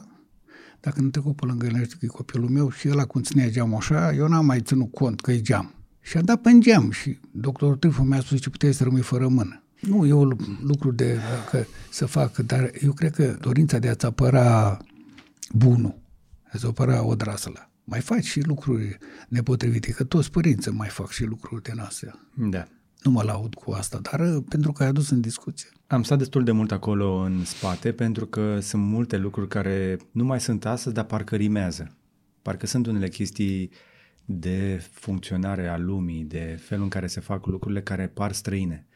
Dar ne-a mai zis profesorul Borțun că nu înțelegem cu adevărat istoria recentă decât dacă ne-o povestește cineva din familie. Degeaba le spui oamenilor din cărți cum a fost atunci. Eu m-am zbârlit, spre exemplu, că mi-ai zis inclusiv povestea aia cu rușii când s-au retras și ce prăduiau și ce făceau prin gospodările românilor. Și m-aș mai întoarce o dată acolo și din cauza contextului, ca să înțeleagă oamenii că atunci când tu zici că rușii sunt cum sunt, nu este o poveste din auzite, este o poveste la prima mână, din familie, de la rude, de la oameni din comunitate, ceva trăit care e încă viu și care e încă o rană deschisă în amintirea noastră. Și din nou, nu e o chestie de ură împotriva unui popor, ci este pur și simplu adevărul nostru, pentru că noi aici am fost călcați de mai multe feluri de migratori. Ăsta este cel mai recent, să zicem. Ceea ce văd eu acum că se întâmplă la vecinii noștri și încep să mi-aduc aminte din povestirea părinților și le pun cap la cap. De asta spun că poporul ăsta e un popor bolnav și de o boală care nu se vindecă. Deci ceea ce fac ei acum în Ucraina, ăștia au făcut din totdeauna, pe unde a fost. Ei la origine, nu niciun secret, sunt un popor tribal, sunt un popor expansionist și sunt mânați numai de răutate. Toată lumea condamnă pe Putin. Putin e o emanație acestui popor, nu conduce numai el. El purtă steagul și face lucruri nepotrivite, dar nu are lângă el din aia care să-l tragă de mână, cum am eu o vorbă, să-i tragă frâna de mână. Din când în când nu. Îl încurajează și el, în boala lui, zice că face bine.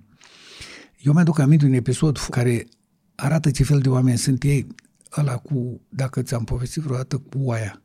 Deci s-a dus la un amărât și a luat o oaie, de la unul a luat un ceaun, s-a dus într-o grădină, într-un pârâu acolo și a tăiat oaia și a pus să fiarbă. Când a început să fiarbă, a început să mănânce. Când a terminat de mâncat, au crăpat toți, că mânca carne crudă, 6 ruși. După aia s-a dus sătenii și a băgat într-un șanț acolo și a acoperit, că a început să se miroase. Deci astea sunt lucruri care mi-a povestit mama, care a văzut războiul, nu la televizor, l-a văzut pe față. Și râpa aia acum se numește la ruși. Multă vreme se spunea în groapa rușilor. Hai în groapa. Acum nu mai s-au schimbat lucrurile. Uh-huh. Însă, ce se întâmplă acum, sunt răni care nu se vor vindeca foarte mulți ani de aici încolo. Pentru că sunt copii, așa cum au fost părinții mei și au văzut războiul, sunt copii care și-au văzut părinți împușcați. Și acum vin salvatorii să-i ia, să-i ducă, să facă.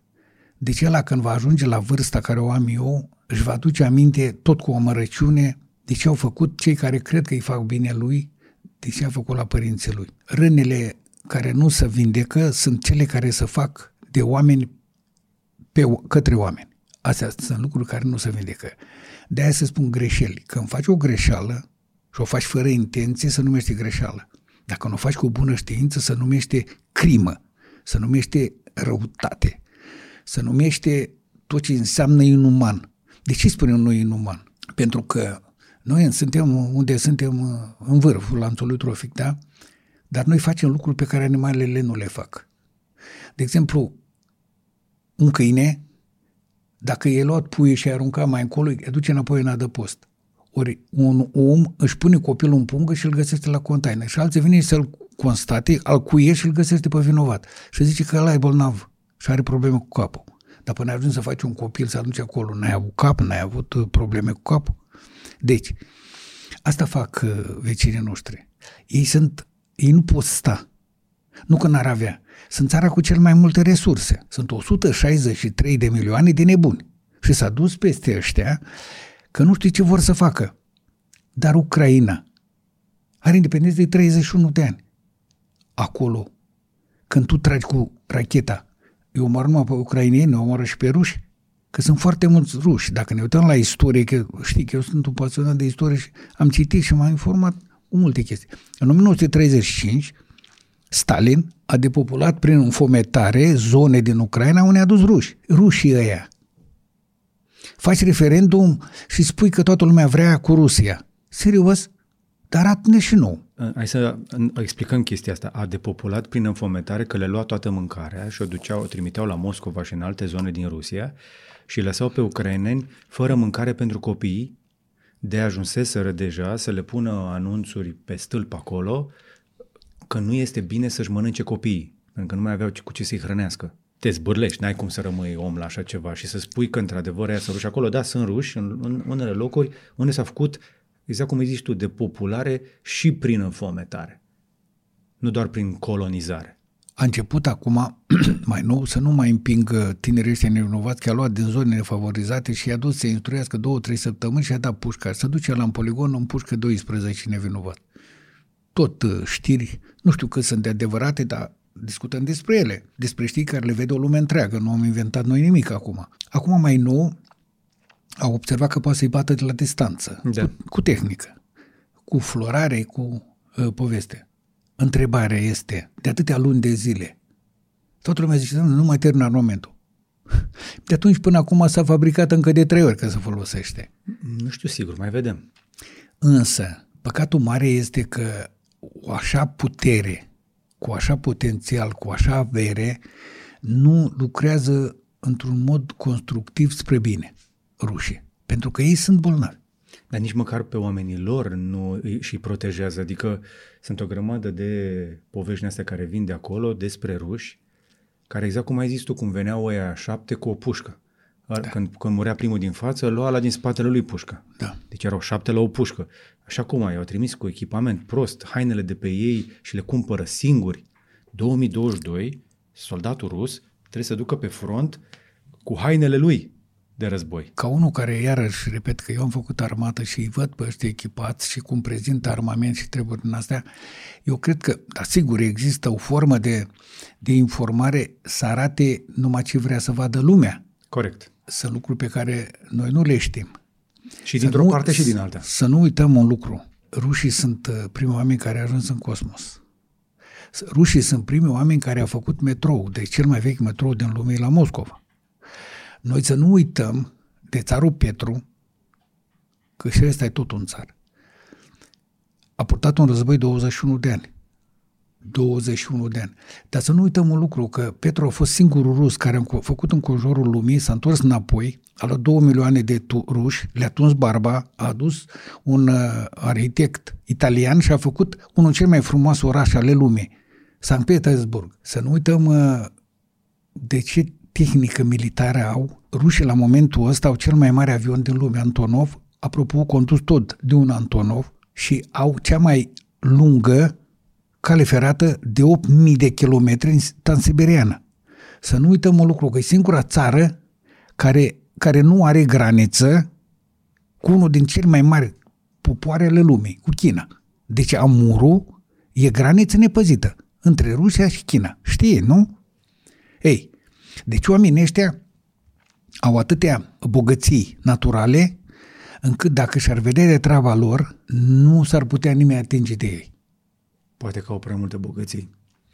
Ei, zice că unul când ajunge să aibă prea mult, îi zice că e îmbuibat. Și începe să-i se facă lehamite. Și îi se pare că toată lumea trebuie să fie ca el și să zică ca el, pentru că mai bogat, ca el nu e, și dacă e cel mai bogat, e și cel mai deștept. Și dacă tot e cel mai deștept, să nu fie nici deranjat. Și vrea ca vecinii lui să nu se uită peste gard. Lucrurile nu mai merg așa. Eu spun un singur lucru. Doamne ferește ca unul dintre cei care e acolo, unde nu trebuie, să greșească un buton. Au și cele mai multe arme nucleare. Nu, au 3800 de focoase nucleare. Sunt pe primul loc în lume. Tu știi asta pe de rost? Pe de rost.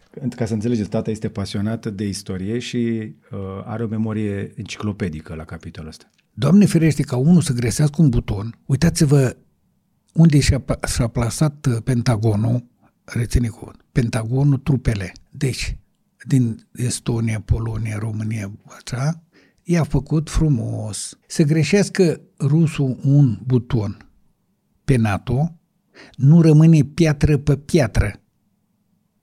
Doamne ferește, nu rămâne piatră pe piatră. Întrebarea mea este, dacă tot să dușmănesc așa de tare, de ce nu fac cum zicem noi români? Mă, hai să ne spălăm rufele în familie și să nu ne punem la uscat pe gard. Da? Sau să le spele pe gardul lor, nu pe gardul nostru. Așa. Dacă tot nu vă iubiți, de ce nu vă duceți voi în Alaska, mă? Că aveți granița la 5 km. Vă bateți acolo. Nu. Spun în istorie. Cine știe vreun război petrecut pe teritoriul Rusiei sau în America, în afară de războiul lor cu sudiștii și nordeștii? Unde s-au mai bătut ei? Pentru că când Gorbaciov s-a întâlnit cu Bruch, cel bătrân, poate că l-avea mai mult creier, dar nu știu dacă chiar avea, la Ialta, au împărțit lumea. Toată lumea a zis că a căzut zidul Dacă a căzut poarta Brandenburg, dacă a căzut zidul Berlinului, s-a făcut pace. Hai să fim sănătoși și să gândim sănătos. Și noi vorbim de ruși și de Uniunea Europeană. Care e Uniunea Europeană? În afară din cele 26, că a fost 27 de... Apropo, englezii de plâng acum că vor înapoi. 26 de state. Singurele două țări din Uniune care n-a avut conflicte militare a fost România cu Iugoslavia. Restul toți au avut între ei și au conflicte între ei. Și atunci vorbim de o Uniune. Avem un conducător, un purtător de steag să se întâlnească cu unul dintre cei doi mari mahări ale lumii. Avem. Avem o armată. Avem o Constituție care e respectată. Când o să o avem? Imperiul Austriac a dominat, au condus și dominat în Ardeal 100 de ani. Pe un principiu. Dezbină și domină.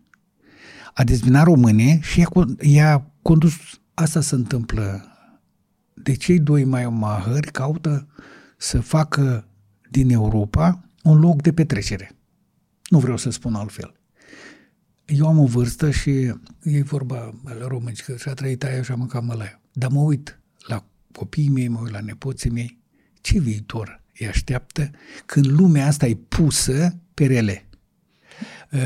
Din 90 până în 2020 am avut parte de 30 de ani frumoși de liniște, în care toate au fost mai bune, din ce în ce mai bune. Nu e o constatare, e o realitate. Lumea asta n-a trăit mai bine ca acum niciodată. Așa este. Peste 70, aproape 80 de ani de pace. La nivel mondial. Nu vorbesc de conflicte din astea între pe anumite zone. Fiecare om își permite o mașină, fiecare om își permite o sursă de informație, o vacanță, o toală, o hrană. Toată lumea își permite ceva. Nu trebuie să meargă o săptămână la pădure să vină cu un sac de grăunțe. Vremurile grele naște oameni puternici. Vremurile bune naște oameni slabi. Nu mi-o scoate nimeni din cap. Întâmplător am citit treaba asta scrisă și vorbită de prințul moștenitor al Dubaiului. Deci ce a zis omul ăla e ultimul cuvânt din Biblie, ca să nu zic că ei sunt cu Coranul. A zis așa, deci tata a venit... Tot un popor avramic. Bunicul meu a venit pe o cămilă, da? Eu conduc un rover, ficiorul mă conduce un BMW. Până nu ajungem înapoi la cămilă, nu va fi bine. Deci, moștenitorul Dubaiului. Adică nu spune că neapărat trebuie să meargă călare pe cămilă. Trebuie să înceapă să ajungă în forma aia de crede în lucruri. Deci, de ce anume? Uite, în engleză se spune, și noi am tradus în română cumva, reziliență. Adică rezistență, adaptabilitate, cum să-i spunem? Despre ce fel de schimbare crezi tu că e nevoie ca oamenii de astăzi să nu fie slabi? Că vremurile bune aduc oamenii slabi. Crezi că avem oameni slabi acum? 30 de ani de după Revoluție și 80 de la al doilea război mondial. Marele Eminescu are trecut de 150 de ani. E temă în examenele de admitere și absolvire. Vorbim în politică de Brătieni. Cine a fost Brătieni? Cine a fost Mareșalul Antonescu? De 30 de ani noi avem un exemplu român de un scriitor care poate fi temă de examen. Avem noi un conducător emblematic care să facă un program sau să vină cu niște idei ce se întâmplă în România peste 30 de ani. Am început cu cincinale. De ce erau alea cincinalele? Cine le-a făcut? Că le-a făcut Ceaușescu. Ceaușescu purta un steag. Crezi că el știa tot ce se întâmplă în regim? Eu am lucrat în sistemul ăla. Că zice că până la Dumnezeu sfânt să scut ochii. Tot atunci l-am auzit, în perioada comunistă. Pentru că eu m-am născut sub Dej, în regimul ăla, dar era tot românii. Am crescut pe timpul Ceaușescu și m-am trezit în regimul pe care eu nu pot să-l numesc. De exemplu, eu pe șicherul politic nu pot, dacă mă întrebi acum repede, nu pot să spun o figură emblematică, pentru că pe mine nu mă reprezintă niciunul pe schema politică. Pentru ce s-a făcut DNA-ul? Pe cine urmărește DNA-ul? Pe Nea Costică de la țară care nu-i mai dă voie să țină porci că miroase răul lui vecinul care lucrează la bancă? Pe cine deranjează? Pe cei care stau la coadă? Cine stă la coadă? A ajuns conducători ca să fie în clică, să îmbogățească și să fure. Vine unul fost ministru, intră pe contrasens și omoară doi nevinovați. Ai mai auzit ceva de dosarul ăla? Sunt foarte mulți așa.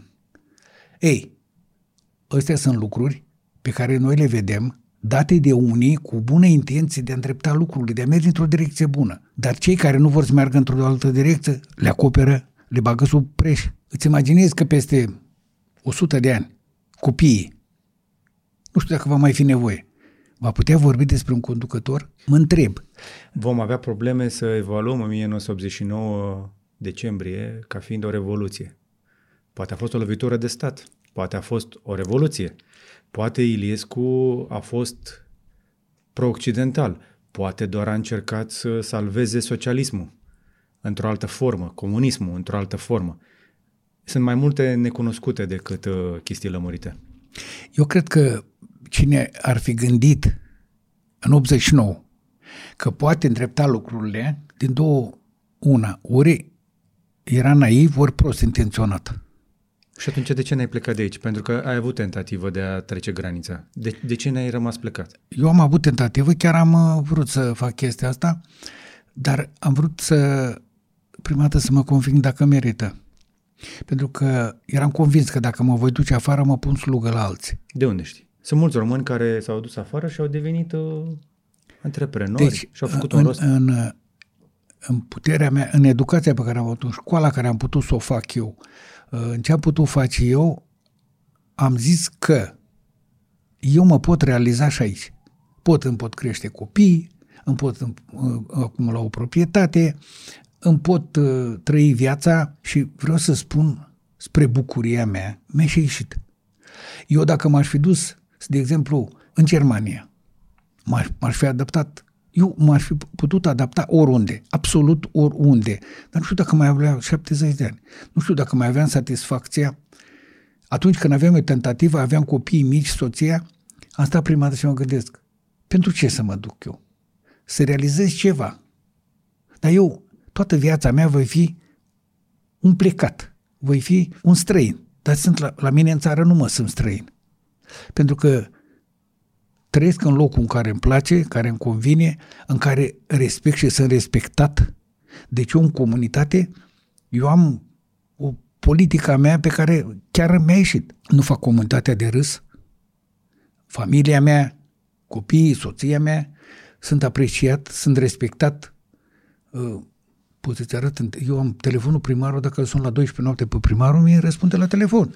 Deci, acum, contribui la... Mai sunt oameni în Vulcan care îți spun șeful?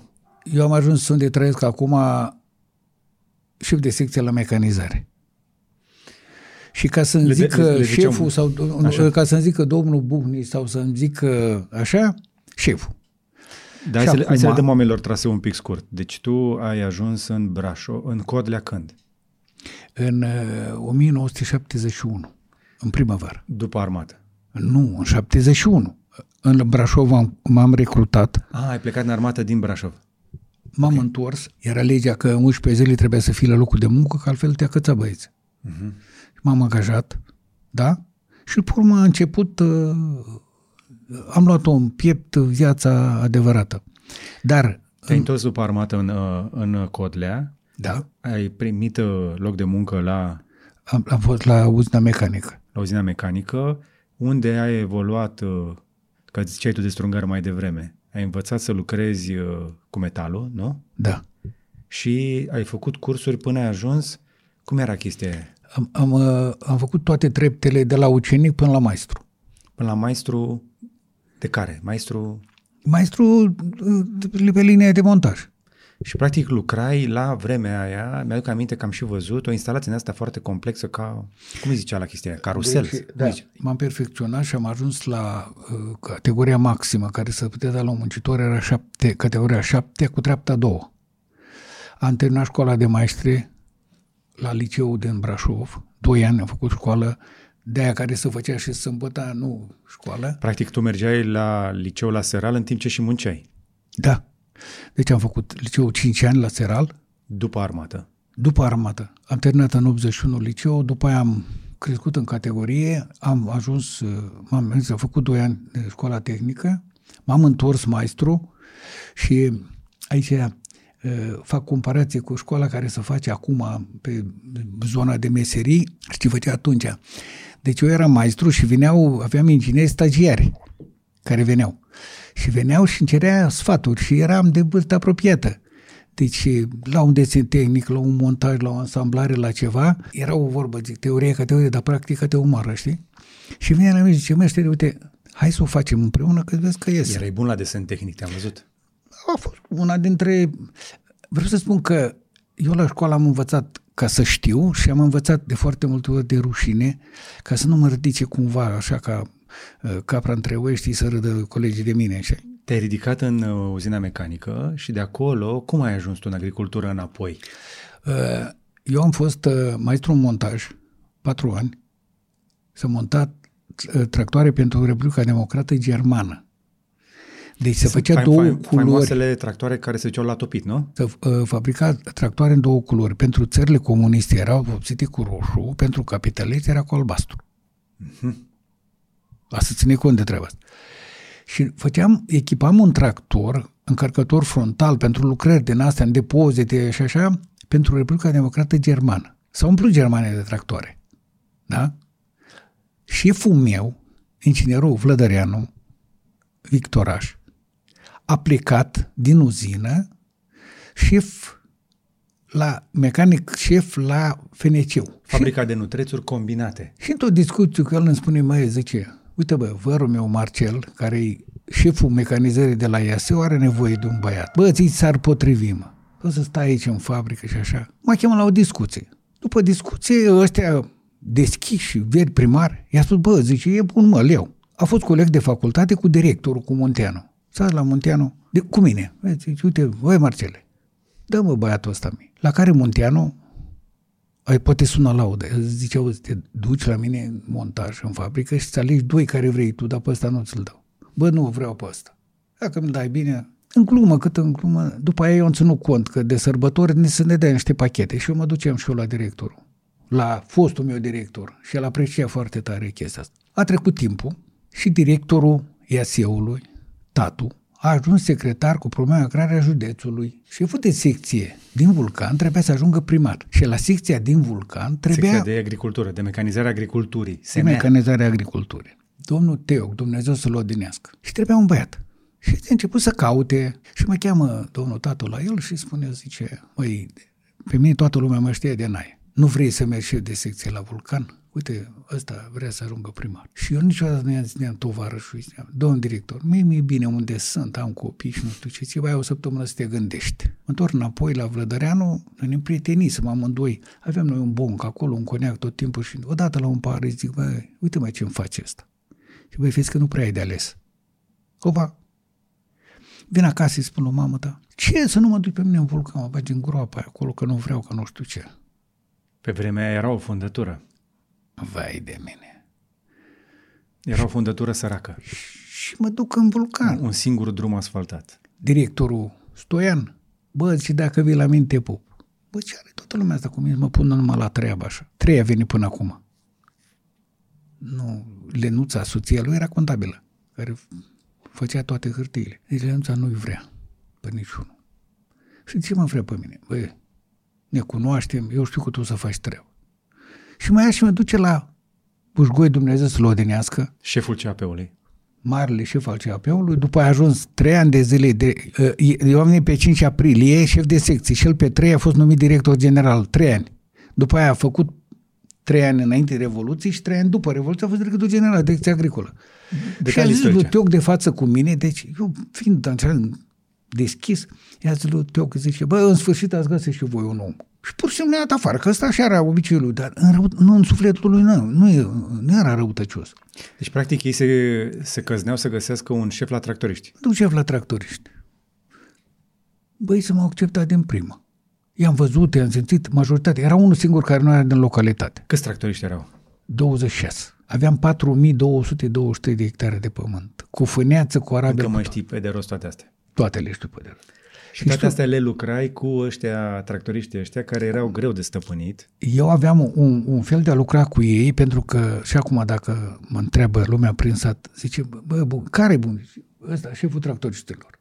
Și deci de-aia ți-a rămas ție șeful, că tu erai șeful la tractoriști care tu îi struneai. Îi struneam în sensul că eu aveam o politică cu ei. când greșești, prima dată vii la mine, că pe tine nu te trag de urechi șefii, pe mine mă trag. Toate lucrurile duc în colț. Nu mă minți, că dacă mă minți, nu știu de cum să te iau. Deci, hai să facem așa, ai nevoie de ceva, băi, prima dată vii la mine. Mă duc în pădure, dă-i, Doamne, o găleți de motorină, ce fac, șefule? Dă-i, mă, cum ți-am zis, că doar eu semnez. Dă-i două găleți de motorină ăsta. A doua zi trebuia să fie spirit, că nu mai primea. Pentru că tractoarele astea erau singura soluție să-și mute niște lemne, să-și rezolve o chestie prin gospodării. Și atunci tu trebuia să ajuți pe toată lumea, că așa era sistemul. Așa era sistemul și în sistem, așa era sistemul. Și în sistemul ăla, dacă nu te aliniai, erai la margine. Și ca să fii... Trebuie să împaci și cerințele, așa. Dar auzi, dar nu mi-ai zis niciodată dacă până la urmă, ca să poți să iei postul ăsta, ți-ai luat până la urmă carnet de membru. Aveam carnet de membru. Deci o condiție să mă înscriu la liceu a fost să fiu membru de partid. Altfel nu te lăsau la liceu. Altfel nu mă lăsau la liceu. Înțeles.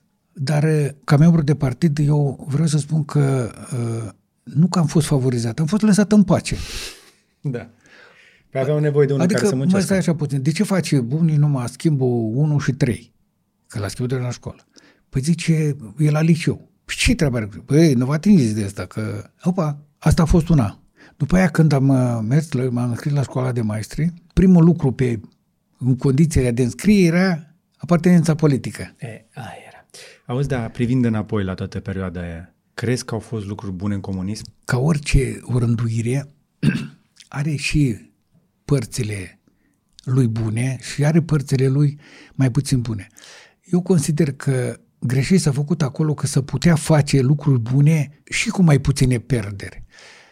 De vieți omenești, de privări de libertate și chestii astea. Eu cred că lucrurile de sus plecau într-un fel și jos ajungeau altfel. Uh-huh. Că nu pe toate palierile erau oameni pregătiți pentru munca respectivă. Deci nu avea diplomația aia de a lucra cu omul. Și eu cred că am văzut la timp treaba asta, pentru că dacă nu știai, eu am o poreclă în sat. Îmi spune că eu eram avocatul tractoriștilor, că le luam apărarea. În ce sens le luam apărarea? Mă zic, îi batem? Bă, hai să-i batem, dăm afară pe toți. Eu mâine mă rup un tractor, dar voi vă urcați? Nu, pe atunci... Hai să găsim soluția să lucrăm cu ăștia. Pentru că erau bețivi și mai făceau și prostii.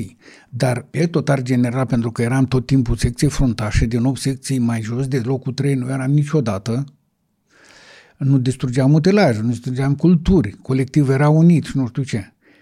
Recunosc și o spun ca la spovedanie că am mai făcut și mai lucruri mai puțin neortodoxe eu. Că mai mergea și vorba asta, lasă că dumneata mai da și câte o pălmuță la câte unul. Uh-huh. Apoi aveam câte unul care mirosea dimineața și i-am spus, nu mă mai face să mă doară mâinile, puneți un băț acolo în tractor și când te dai jos să bagi motorină dacă te miros, să am ceva la îndemână. Mi-am aminte că te vedeam când te duceai să dai motorina aia, Doamne, deci zici că acolo se păzea comoara, aveai inclusiv ăsta contor pentru câtă motorină era în tancul ăla, era o pompă de unde se băga și trebuia neapărat notat tot și... Aveai o avere pe mână. În 89, la evenimentele alea, pentru că ne pregăteam de reparații și de lucrările de iarnă, aveam 18 tone de motorină într-un rezervor. Pleca fata, pleca contabila și eu eram omul care cheile erau la mine. A venit inclusiv băieți cu epoleți. Că-i trebuie și lui un butoi de motorină. Zic, pompa de motorină pentru tine e pe partea aia. Asta nu e a mea. Eu nu vreau să răspund pe chestia. Unii a venit și îi spune, și lasă-i să distrugă, să fure, că și așa să ajunge, totul ajunge praf, că nu mai trebuie nimănui. Și i-am spus că asta să faci la tine acasă sau cu avutul tău. Nu mă face să-ți aplic vreo corecție ca să mă ții minte. Deci, aveam și... Da, dar în ciuda eforturilor tale și ale celor cărora le-am mai păsat pe acolo, într-adevăr, până la urmă, și CAP-ul și SMA-ul au ajuns de izbeliște. Până la urmă s-au făcut retrocederile așa cum s-au făcut, câmpul s-a lucrat, n-a rămas nelucrat, dar una peste alta, privind înapoi, crezi că ar fi fost mai bine altfel?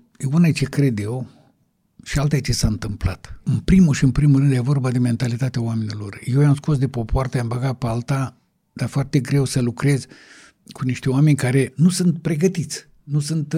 Mi-aduc aminte de discuțiile alea pe care le aveai, inclusiv cu crescătorii de vite, că la un moment dat ați vrut să vă asociați. Formele astea de asociere, toată lumea le asocia cu CAP-ul. Da, și că unii cu drojdea nas chiar au și spus treaba asta. Dar ce mă, Bucnici vrea să facă CAP-ul? Dar tu ce încercai atunci? Asta după era prin 90 și cât? Era, într-un 95 a fost treaba asta. Ce se întâmpla? Exista un sistem, era propus de nemți. Venea, dacă erai constituit într-o asociație a crescătorilor de vaci de lapte, de exemplu, îi dădea la 1.000-5.000 de mărci anul ăsta. Să-și cumpere tauri, să-și cumpere vai, să facă nu știu ce. Dar la anul următor trebuie să dai banii ăștia la următorul. Tot așa, tot așa. Dar pentru asta trebuie să ai o formă de asociere. Ori toată lumea percepea asocierea cu CAP-ul. Și le-am spus, zic, fiți atenți, o să regretați. Cei care s-au asociat primeau material seminal, primeau furaje și chestii astea. Și au început să vină la mine, subvenții pe lapte. Și am spus, zic, că n-am vrut să fac asociația, am spus că vreau să fac CAP-ul. Mergem și faci să faci. Și cele în urmă te-ai retras și din organizarele astea, în asociația agricolă, te-ai dus și ai lucrat la primărie? Da, statul nu mai investea nimic. Nu se mai... Utilajele început să îmbătrânească. Puterea de cumpărare era care era și m-am lovit. Zice că pe morți numai de bine, nu vreau să mai aduc în discuție. Eu am vrut să fac o formă de mecanizare, care foarte bine o face băiatul ăsta care îi pomenesc numele, Fane Munteanu, care a venit la mine și mi-a sugerat să merg să merg alături de aceea. Am spus, măi, Fane, eu am servici bun, când o să ies la pensie, dar cum am ieșit la pensie? Deci zici că până la urmă cineva a resuscitat asociația agricolă din sat. Da. Deci acest băiat e fiul unui mecanizator de-al meu, băiatul ăsta a crescut la mine în secție. Și cunoscându-mă și văzând cum așa, el și-a luat un tractor prima dată, care a lucrat taică-sul pe el și a cumpărat utilaje și a făcut și el un PFA și a văzut că se poate. Când am ieșit la pensie, zice Ianicule, ai ieșit la pensie. Mai Fane, eu am muncit 45 de ani pe cartea de muncă. Sunt la pensie, mi-a ajunge, tată. Caută și unul, tată. Vei măcar consilier. M-am dus consilier și m-am trezit vicepreședinte la asociație. Însă, mi-aduc aminte, băiatul ăsta a avut și el, ca să vezi lumea, că a închis râul Bârsa și a irigat. A intervenit ministrul de-aia. Nu i-a sărit în apărare. Ministrul a spus realitatea. Și a venit și oameni care au văzut realitatea. Ce se întâmplă acum? A secat Bârsa de tot. Deci Bârsa nu mai apă. Acum nu s-a mai sesizat nimeni că mor pește și fauna.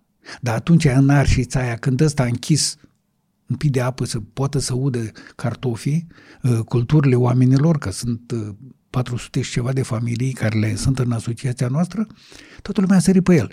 Deci un model de cum unii bagă bețe în roate. Întotdeauna să fie în toate sistemele și bine și rău. Important este până la urmă să fie cât mai puțină suferință. Era mai puțină suferință atunci sau acum? Lucrul pe care eu le-am simțit, grija față de om era alta. Și o să dau un exemplu. Dacă un amărât cădea pe stradă și n-avea pe nimeni, sindicatul lua, îi făcea rânduială și îl îngropa. Acum, dacă unul moare pe stradă, acolo rămâne. Ei, până la urmă, nu, ridică o ambulanță. Copil, de bine de rău, din fericire, nu se moare de foame în România acum. Nu. Dar ce vreau să spun? Deci, un puști termina școala și mergea la fabrică să angajeze. Seara avea cazare, îi dădea echipament de protecție, îi dădea hrană. Ce înseamnă asta?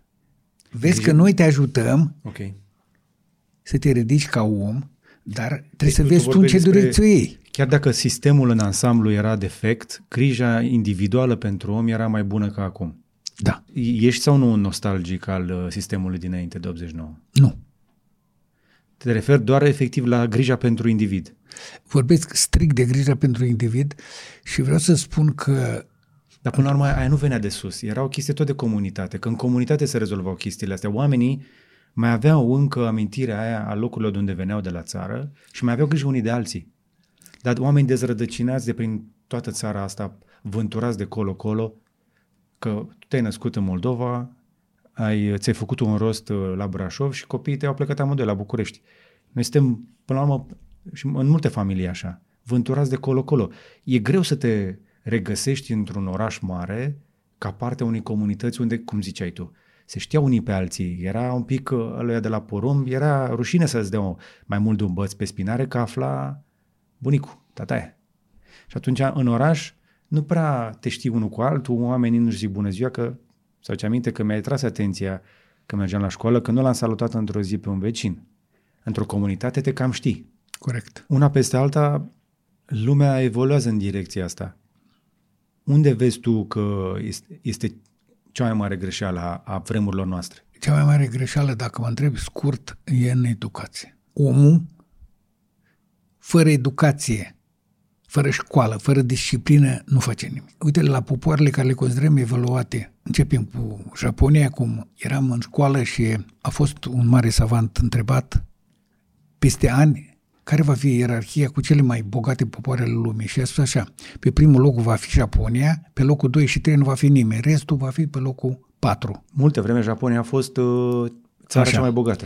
Deci, se studia în facultăți, eu în școala tehnică care am făcut-o, când am făcut politică economică, nu economie, politică economică, se discuta despre sistemul japonez, cum a reușit să facă japonezii în 5 ani să depășească toată lumea. Deci, educație, școala care se face astăzi, eu o consider că se face, dar se face superficial. Și o să dau un exemplu. Eu dacă mă duc acum în piață și văd un tânăr, îmi întrebă cât fac 6 ori 8. Deci stai așa puțin, scoate telefonul. Eu sunt de acord cu el că știi cu telefonul. Dar e bine să ajungi, cum spuneam eu, ministru să ajungi, e bine să știi să faci așa ceva. De lucrurile elementare, că din picături se umple paharul cel mai bine. Deci școala lasă de dorit în ziua de astăzi. Copiii la școală, în primul rând, trebuie introdusă disciplina. Nu sunt forme de corecție foarte elegante. Nu trebuie bătaie, nu trebuie apostrofat, nu trebuie să iei farfuria din față. La disciplină la ce? La motivația de a face ce? Pentru că noi nu avem cazuri de violență extremă în școală. Adică nu se fac bătăi. Adică nu sunt bătăi la ordinea zilei. Mai sunt cazuri de bullying care erau și înainte, că mi-am aminte că și eu mai aveam incidente prin școală, dar violență nu este. Tu te referi la ce fel de disciplină? Disciplină în sensul de a opri violența sau de altfel de disciplină?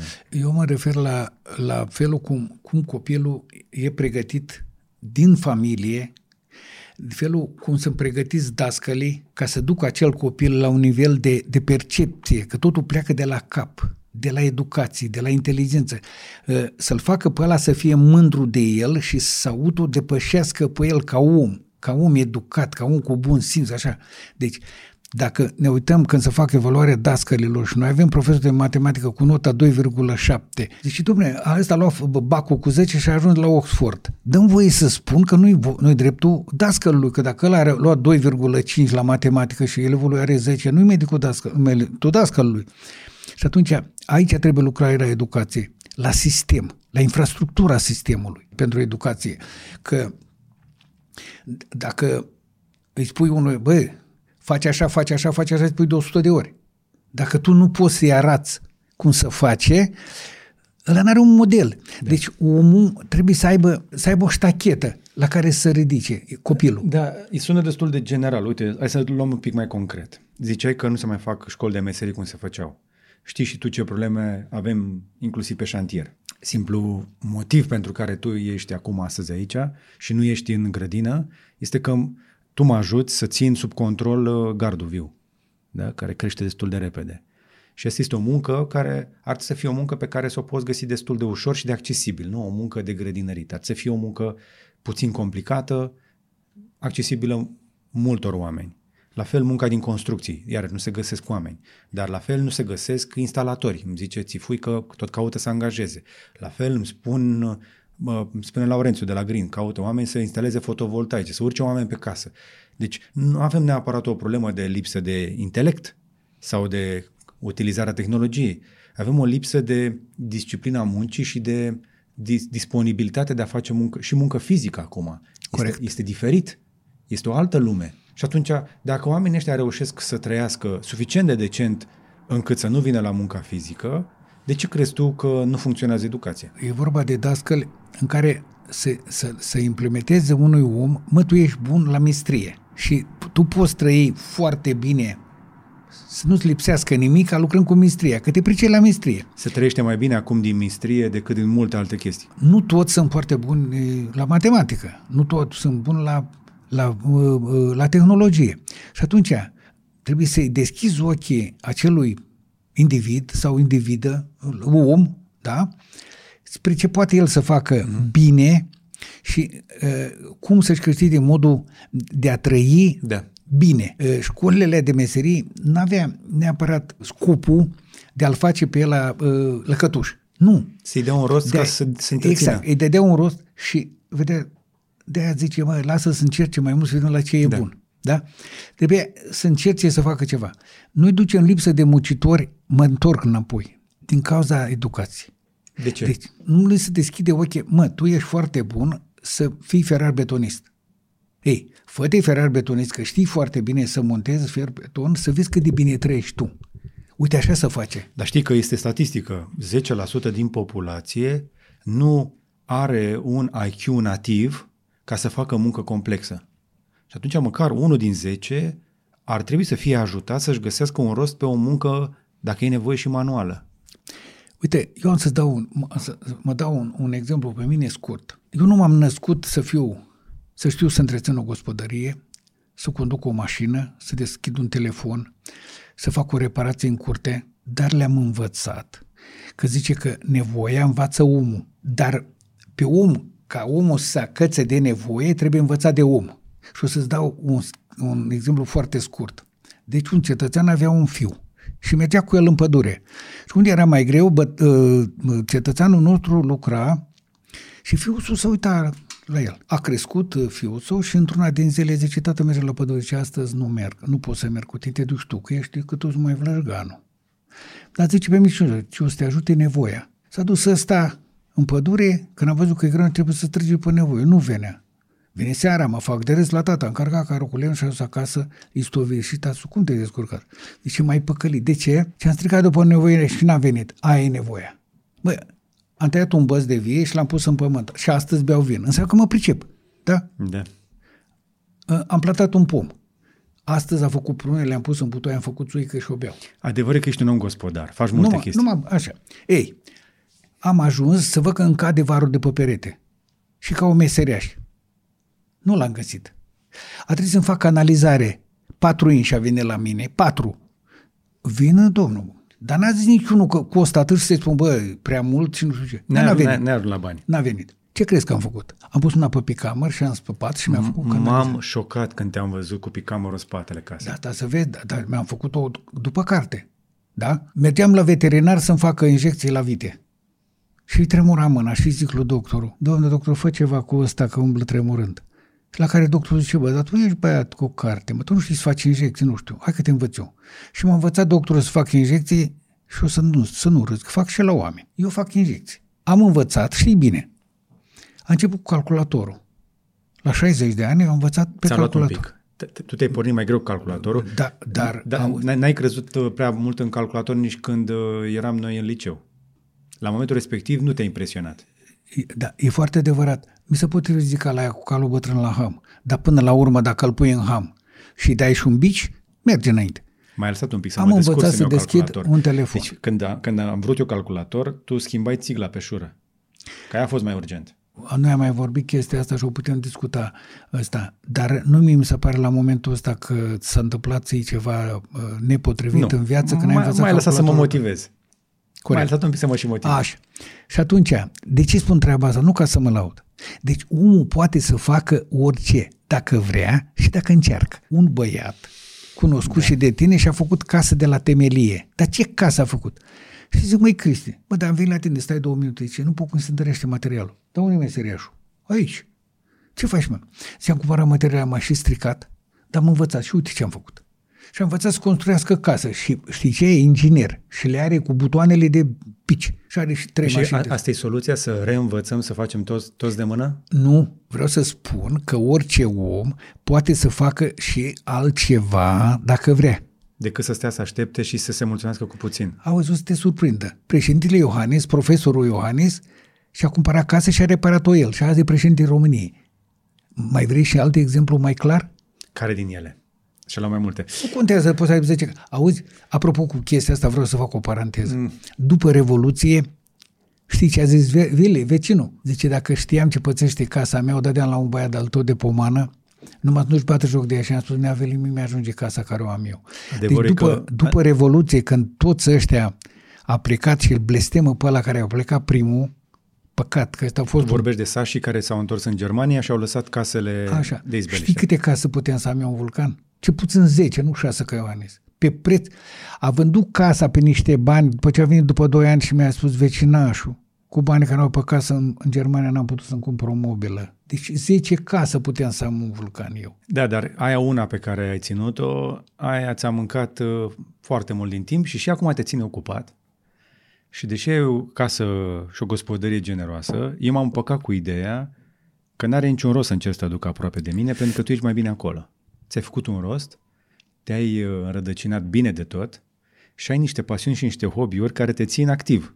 Ești un personaj prezent, respectat și foarte activ, care bate 20.000 de pași dacă e nevoie într-o zi, care treabă. Ești de neoprit. Da.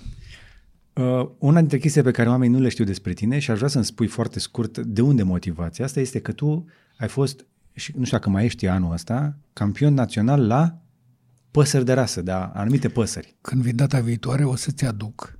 După îndemnul colegilor care au fost la mine, am făcut o ședință în Foișor acolo la un grătar cu mititei, cupele astea de pe la competiții și diplome. Câte cupe mai ai? Nu știu câte sunt, trebuie să le număr. Le-am pus într-o vitrină. Sunt 10. Am amenajat camera la centrale acolo și le-am pus într-o vitrină și o să fac o poză să le vezi. Ai rostul mugii mele. Nu să renunț niciodată la chestia asta. Pe 12 decembrie sunt la Romexpo, particip. Pe 12 decembrie la Romexpo, dacă vreți să-l vedeți pe Tata Bucnici, în floarea competiției, câte perechi mai e anul ăsta? Cu câte te duci la concurs? Nu pot să spun. Hai zi că te-ai pregătit după pandemie, te-ai pregătit bine, că te rodea acolo să ieși. O să vedem. Câte? O să vedem. Da, surpriză. Da. Deci urmăriți cu atenție expoziția de păsări de rasă. Iepuri și animale mici. Iepuri și animale mici. Porumbei și animale mici. Ai și porumbei anul ăsta? Am. Ai și porumbei anul ăsta. Vii și cu iepuri? Nu știu, vedem. Deci tata este un crescător puternic, ca să zic așa. Unul dintre crescători. Unul dintre cei mai respectați crescători din regiunea lui. Nu te-ai putut lăsa la pensie, practic tu te-ai făcut, poți să zic gluma aia? Zic orice. Te-ai făcut găinar.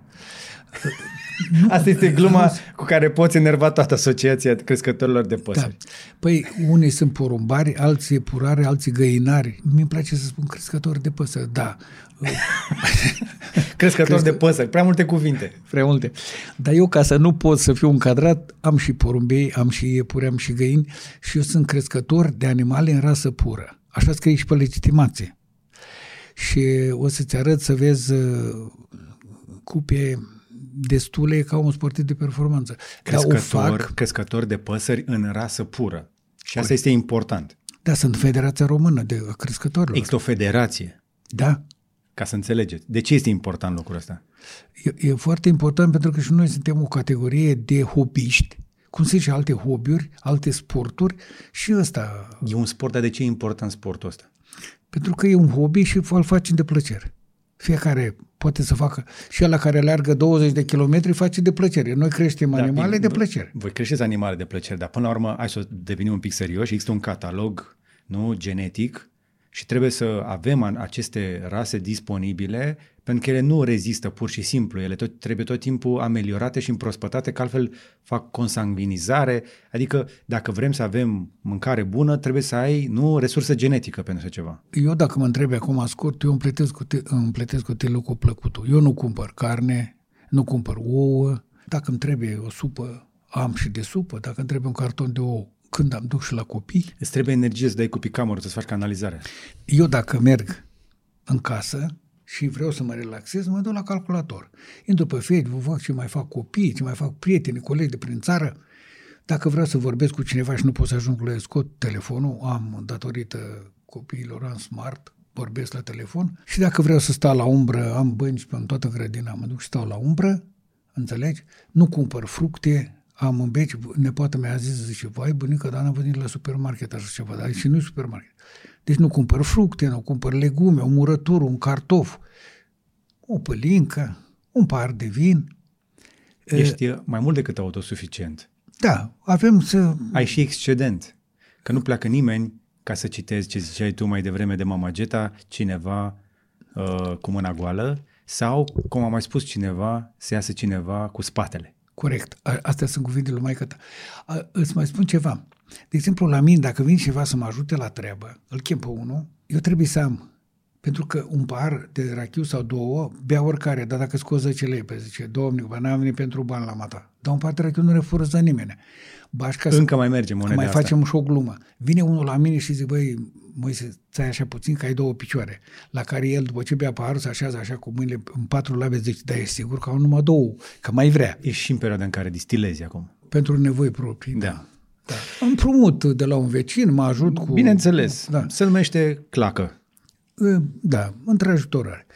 Printre vecinii tăi, cei cu care te ajuți cel mai bine, asta mi s-a părut întotdeauna special și zic povestea asta tuturor, noi am avut șansa să creștem într-o comunitate în care după ce ai luat tu casa asta prin repartiție, cum a venit? Ai luat-o în chirie? Nu, a fost cumva. Eu aveam locuință în oraș și a venit legea aia care spunea că specialiștii trebuie să fie la țară. Și atunci primul secretar i-a zis lui primarul, Dumnezeu să-i odinească, i-a zis dacă nu se mută. Eu eram cel mai tânăr șef de secție din Țara Bârsei. Și îi spunea, naveta la agricultură. Da, Daugaru i-a zis lui primarul, lui Drăgușele, și dacă nu se mută până la sfârșitul anului în Vulcan, te destitui. Și ăsta, da... Trebuia să te convingă să renunți la apartamentul la etajul 4 unde stăteam noi, da, și să vii la țară, împotriva voinței lui mama. Da, avea acoperire, era hotărârea CPX-ului, CPX te vii la țară. Tu a trebuit să alegi una dintre casele lăsate goale de sașii care le-au vândut și au plecat în Germania. Ei au plecat, au predat casele la stat, la Icral, tot așa, și erau nelocuite. Și primarul mi-a dat pe unul, Dumnezeu să-l ierte, și pe ăla, a doua zi, mergeam la el, la Neaiancu, să beam o cafea aia. Și ți-ai lăs o casă, puteai să iei una mică, dar tu ți-ai luat una ca să poți să faci și agricultură. El mi-a zis mie, bă, gândește-te că tu ai copii și așa. Zic, da, mă, nu-mi place niciuna. Zice, eu te spun lui Dăugară că eu ți-am dat. De ce nu ți-a plăcut prima oară casa asta? Era prea mare? Eu aveam un motiv să nu accept niciuna pentru că ți-am zis, mamă, ta zis, pe mine nu mă duci la groapa aia acolo și eu nu vreau că stătea bine la bloc, liniștit, nu știu ce, servici în oraș, așa, copiii la școală. Două camere la etajul 4, am trecut acolo prin Codlea pe la blocul ăla, tot așa trist arată. Amenajat, o arată bine. Am fost în... Ai fost în apartamentul ăla? Da, bineînțeles. L-a amenajat frumos tânărul. În 50 de metri acolo? Vreau să spun că cel puțin 80% din vecini sunt aceiași. Fantastic. Acolo, rămas în bloc. Blocul a fost făcut cu cap. Era construcții din alea care acum se caută. Păi ce, n-aveam burghiu să sparge betonul ăla să pui un cui. Nu știi? Aveam un dormitor în care dormeam eu cu Marian și voi dormeați în sufragerie. E două camere, așa era. Și o bucătărie mică, înghesuită, care dădea într-un balcon. Auzi, nu uita că acel apartament cu două camere, cu baie, cu tot ce era, l-am primit pentru merite când vedeam de treabă la fabrică și n-aveam copii. Uh-huh. Deci ne-am mutat în 77 și copiii mei au avut în 81. Da. Și am stat fără copii. Și te vedea numai dacă ai copii sau dacă ai merite. Da. Deci eu eram școlit pe utelaj cu comandă cu program numeric atunci. Mașină cu comandă cu program numeric, cum sunt acum în fabricile moderne. Da. Deci eram singurul din toată secția care lucram pe așa ceva. Nu am doar amintiri plăcute, am și amintiri plăcute de la bloc. Într-adevăr aveam gașcă, mai ieșea și câte un pic de scandal, mai trebuia să mai recuperez mingea când mi-o furau aia, când mi-o furau cam des. Eu nu aveam gașcă de bătăi. Mai căutam eu câte unul. Pe Paloma. Pe Paloma l-ai fugărit în jurul blocului până l-ai prins. Mi-aduc aminte și acum. Da, trebuie să-i dau la unul corecții ca să învețe el alții. Bă, fie te-am venit tați său. Da, anyway. Ce nu știi tu este că eu te-am văzut, spre exemplu, într-o zi când tu știai că eu vin de la școală și mă duc acasă cu cheia de gât și te-am văzut cu niște colegi că împingeai la un Volkswagen. Volkswagenul nostru. Și mi-a fost foarte rușine de colegii mei că tu în loc să conduci Volkswagen împingeai Volkswagen. Deci, în vremurile alea, mașina era într-adevăr un lux. Foarte puțini oameni își permiteau o mașină, chiar veche dacă era. Așa erau mașini, foarte puțini erau. Câte mașini erau atunci în fața blocului? Acum sunt câte 3 într-un apartament. Nu au... Ai muncit să o repari și tot se strica când plecam la țară. Dar ne-am mutat până la urmă la Volkendorf, deci Vulcan, și am crescut într-o comunitate unde vecinul din stânga până au plecat, Saș, Vili, cu tanti Fricen, din coace îl avem pe vecinul Werner, cu tanti Magda, Sas cu unguroaică, peste drum români și în spate, un pic mai așa, aveam și romi. Români de toate felurile și n-am avut niciodată o problemă cu niciunul din vecini.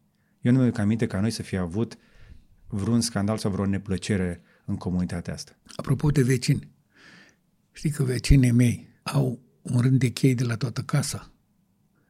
O chem și îi spun, vezi că mâine dimineață plec. Bineînțeles. Și eu de la ei. Plec în Germania la fete câte o lună de zile, avea un câine. Și eu mă ocupam de el. Și câinele de mâncare dimineața și mă ducea în seara. Și el, ca să mă vadă prin curte, s-a urcat pe o grămadă de lemne. Acolo, sus, să mă vadă. Și câinele acum are 4-5 ani și când mă duc în curte, nu știe ce să fac când mă vede. Și vecina spune, zice, uite-l cât se bucură. Păi dacă el ăsta a crescut cu mine. Normal. Deci... Dar știi că pe modelul ăsta și eu mi-am făcut portiță cu un anicu în spatele curții. Chestia asta de crescut în comunitate, uite, vezi, până la urmă ceva am luat după mine. Dar un lucru știu clar, că pe tine nu poți să te scoți de acolo și am renunțat să mai încerc chestia asta, ți-am și spus-o de câțiva ani. Eu înțeleg că este viața și rostul tău acolo și tu ești fericit așa. Foarte fericit. Să mă țină Dumnezeu sănătos, să aibă copiii și nepoții mei unde să tragă și eu mă bucur de relația care o am eu cu, nu numai cu vecinii, cu toată comunitatea. Eu nu ies pe stradă, dacă 9 din 10 oameni nu mă salută, înseamnă că unul nu m-a văzut. Și o spun fără niciun fel de reținere. Sau e nou în sat. Da, și aia se poate. Dar niciunul n-a venit la mine cu probleme care pot să-l rezolv, să nu o fac. A plecat în Germania, Fricen. Să-l vezi pe Viorel, pe vecinul. La orice oră îl sun, el are camionul ăla de... Ce-am mai tras cu el după lemne la Prejmer. A stat ăsta o jumătate de zi după mine până încă se stivuitor și ele. Lasă vecine, că rezolvăm. Asta este avantajul comunităților, pentru că durează foarte mult să se sudeze relații între oameni. Și cea mai mare problemă în marile orașe asta este că oamenii nu apucă să se cunoască. Au ziduri între ei și la propriu și la figurat. Pe când acolo la noi, poarta mare la intrare, dar în spate gardurile mici, se vede peste ele și prin ele. Sunt lucruri pe care le putem învăța din comunitățile astea și poate încercăm să le aducem și în oraș. Și cred că experiența ta este bună. Dacă te orientezi în România asta cu ei, pe zone geografice, să vorbești o altă limbă. Uh-huh. Adică nu o limbă, un grai. În Transilvania e influență ungurisași. Eu n-am treabă cu romii. Eu îi spun în față, păi nu ești țigar, mă. Eu încerc să te conving să renunț la asta, că unii spun că ar fi peiorativ. Nu știu, dar eu nu spun cu răutate. Nu contează cum o spui. Mai vorbim despre asta. Foarte adevărat. Work in progress. Mai lucrăm la asta. Dacă te duci în Moldova, e un grai, în Maramure și altul. Deci influențele astea. Pier, asta e limba română. Da? Suntem, după Constituție, stat unitar și indivizibil. Și avem o limbă comună, simboluri naționale comune. Ce mă deranjează pe mine? Că foarte mulți bagă bățul prin gard, ceea ce nu-i cazul, ungurii. Din două motive vorbesc așa. Ori n-a intrat în relație cu ungurii și nu știe ce fel de om și bagă pe toți în aceeași cufă. Dar care-i treaba cu ungurii? Că noi n-avem nicio problemă cu ungurii. Ori el a avut un comportament nepotrivit față de un ungur și el a răspuns pe măsură. Corect. Eu am prieteni, că i-am zis la unul când am fost la Felix, erau unguri și bâșbâi așa și zice, Vale, lasă-l că e ungur. Bă, oprește-te. Îi spun lui ăsta, zic, tu să vorbești cum poți, că eu am mai mulți prieteni unguri ca tine. Tu ești ungur, dar eu am mai mulți prieteni ca eu. Se uită la mine, câți ani ai tu, mă? 24, eu am 70. Îți dai seama că eu am făcut mai mulți prieteni ca tine? Deci aveți dreptate, bateți aici. Ungurul. Mie nu mi-a fost refuzat dacă am cerut cană de apă sau o bucată de pâine, că dacă n-a știut el până i-am spus Kenner în von, e apă. Mă duc cu maică dacă nu știa pe ăsta de chici vizet, von? Se uită la mine, tu domodiorul, chicit. Adică mă dau și pe limba lui un pic. Uh-huh. Și omul înțelege chestia asta. Dar nu băgăm bețele pe-n gard. Mă deranjează când aud, zici, că afară cu ungurii din țară. Care țară, măi, oameni buni? Ăsta e născut, a stat cu mine în bancă, la școală. E născut, crescut aici. Da? Și tu spui că am fost în Ungaria. Da. Și ungurul din Miercurea Ciuc a încercat să-i spună lui că ungur și ăla i-a spus-o pe șleau. Tu nu ești, mă, ungur, tu ești român. În Ungaria. Deci tu nu ești ungur, ești român. Înțelegi? Deci astea sunt lucruri de care lumea vine la oraș. Și dacă vin din toate zonele astea și se întâlnesc, de exemplu, într-un centru, într-un studio, părerile sunt împărțite. De-aia moderatorul acolo să-i pună la linie de plutire. Când ne întoarce înapoi, ăsta e dascălul la școală. Are 24 de elevi, 24 de minți. Și dacă nu e în stare să gestioneze acele 24 de minți, nu e locul potrivit. Deci dascălul nu e la locul potrivit. Așa cu chestia asta, că mă pricep. Eu mă pricep pentru că am vrut să învăț. Mi-a plăcut, am învățat și tot ce am învățat spun mai departe că nu vreau să iau cu mine nimic. Orice mă întreb, dacă știu, spun, povestesc, îi explic omului, câte unul mi-a zis un prieten bun, dar mi-a zis, apoi tu bați câmpii. Serios? Păi ți-am spus rețeta întreagă. Ia fă-o pe jumătate să vezi dacă ți-e să vină. Spun în 3 fraze, vrei? Păi și atunci cine bate câmpii? Ai răbdare. Da? Deci cam așa să fac lucrurile. La prize nu te-am văzut să te bagi. La electrice. Mai schimb câte un bec. Bine. Aș mai fi vrut așa înainte de final. N-aș vrea să stric atmosfera asta optimistă de final, dar aș vrea să te întreb cum vezi viitorul apropiat. De obicei, oamenii mai în vârstă devin mai pesimiști. Tu ești pesimist în legătură cu viitorul, ești optimist sau ești neutru? O să-ți răspund scurt.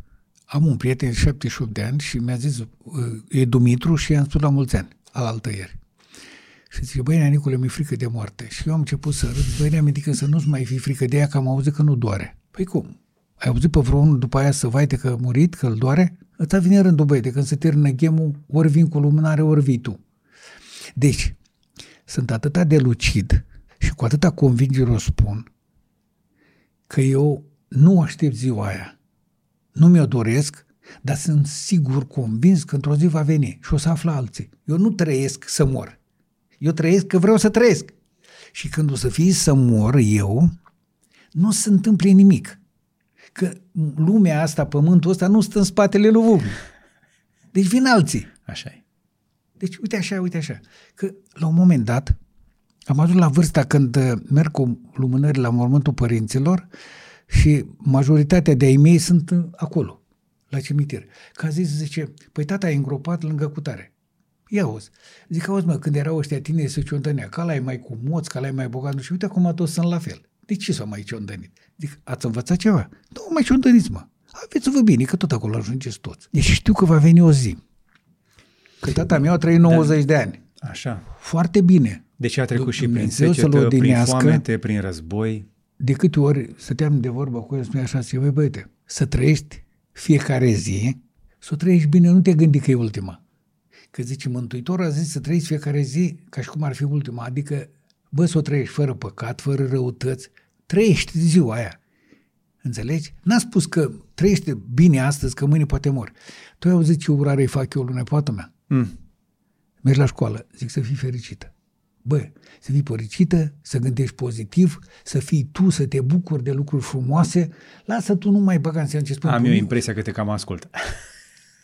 Am impresia că te-a cam ascultat.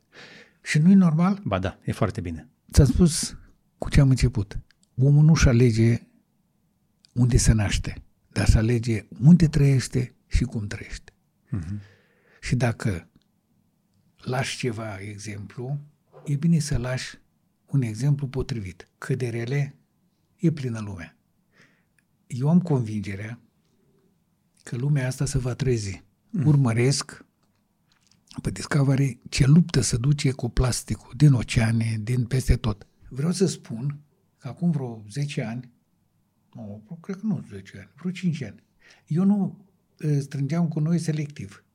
Știi cât de atent sunt acum? Pun cu noi la plastic, pun sticla la sticlă și dacă mănânc o bomboană pe stradă să mă urmărește. Ăla mă duc și văd unde scrie plastic. Aici, am fost pe Republice cu nepoata săptămâna trecută. Acolo am pus-o.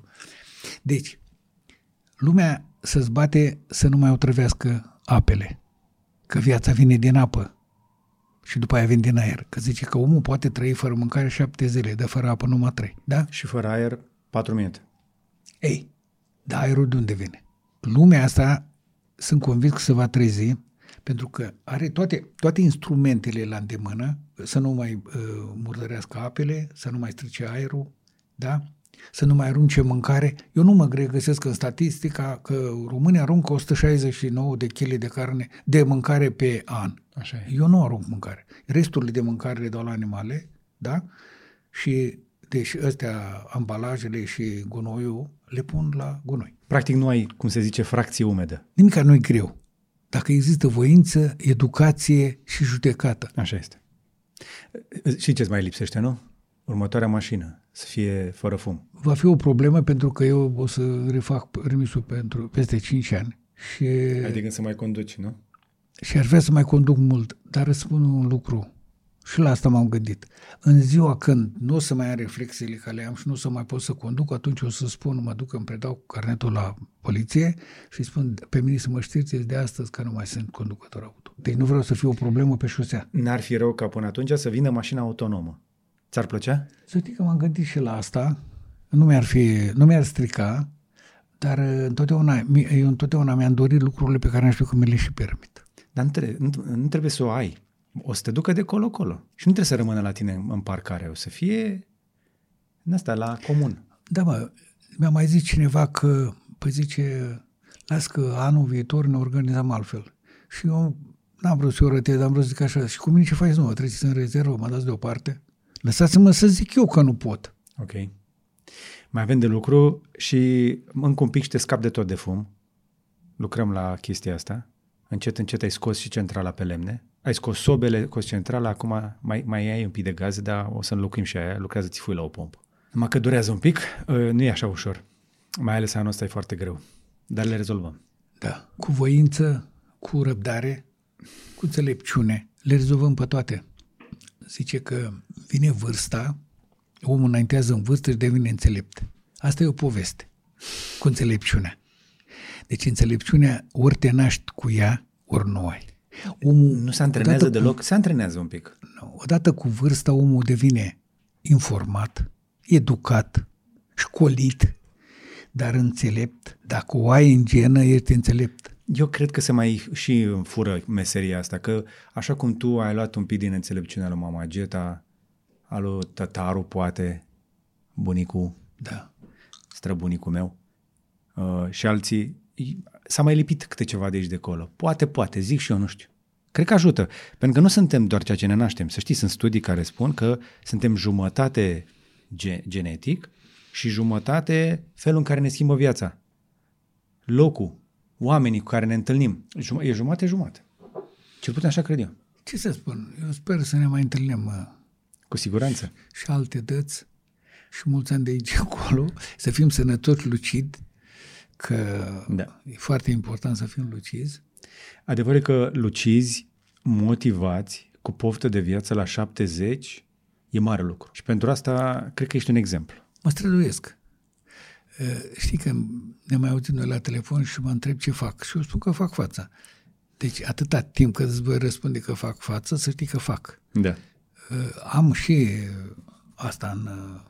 Când nu o să mai pot, spun, știi că nu prea mai pot. Da. Adică, o luăm mai încet. Corect. Ce ai reușit în ultimii 1, 2, 3 ani așa, a fost în sfârșit, să iei un pic mai încet. Bine, nu prea ai cum să știi că mă vezi rar, dar... Văd destul.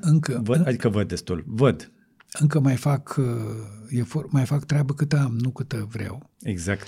Însă vreau să știu un lucru și asta rămâne veșnic pentru mine. Nu mă pune nimeni la vârsta mea să fac cât vreau, cum vreau, când vreau, mă odihnesc când vreau, beau când vreau, mănânc când vreau, dorm când vreau. Și este un lucru foarte important de la o vârstă, pentru că în tinerețe nu faci tu ce-ți cere corpul, ce-ți cere omul. Îți faci program, ți-e foame, dar nu poți mânca că nu e ora. Și corpul suferă. Trebuie să dormi, nu poți să dormi, că nu-i timpul. Corpul suferă. Dar când vine vremea să închizi ochii când ți-e somn, să mănânci când ți-e foame, însă toate treburile astea le poate omul învăța corpul. Eu am învățat corpul să mănânc la 12 ziua, să mănânc seara la 6. Punct. Deci am putut să fac treaba asta. Asta nu înseamnă înțelepciune. Nu. Asta înseamnă obișnuință, educație și voință. Mai mult ce să spun. Cred că ajunge. Cred că am învățat destul astăzi. O discuție lungă. Sper că v-a plăcut. Îi mulțumim lui Tata Bucnici. După numele din buletin Neculai, da. Toată lumea știe de Nicolae sau Nae, dar Neculai, un nume foarte frumos. Ar fi vrut el ca eu să fiu Gheorghe, dar mama a insistat să fie George, pentru că și bunicul a fost Gheorghe și străbunicul a fost Gheorghe, mama a fost Georgeta. Eu aș fi vrut să am o fată pe care să o cheme Georgeta, poate măcar a doua, încă mai negociez, șanse slabe. Îți mulțumesc că ai venit. Mă bucur, v-am găsit bine, așa vă las și așa o să vă găsesc. Cu siguranță. Poate ne mai vedem. Poate ne vedem o dată, nu știu, la 77, la 80, mai vedem o dată, mai facem un inventar. Că mai ai în față, tu mai ai cel puțin 30. Cam mult. Nu. Eu cred că mai ai cel puțin 30, la cum te văd eu așa. Nu se știe. N-ai văzut când vine furtuna, cade și pomul sănătos. Mai vedem. Cam atât. Sper că v-a plăcut și cam atât. Nu mai zic. Gata, ajunge. Apăsați pe butoane, vedeți prin descriere, avem niște linkuri, am putea să fac plasări, am putea să mai zic gb.ro, alea. Dar știți voi despre ce este vorba. Ne puteți și asculta, dacă vreți, sau mai uitați-vă și pe la alte clipuri pe aici și ne vedem și data viitoare. Numai bine!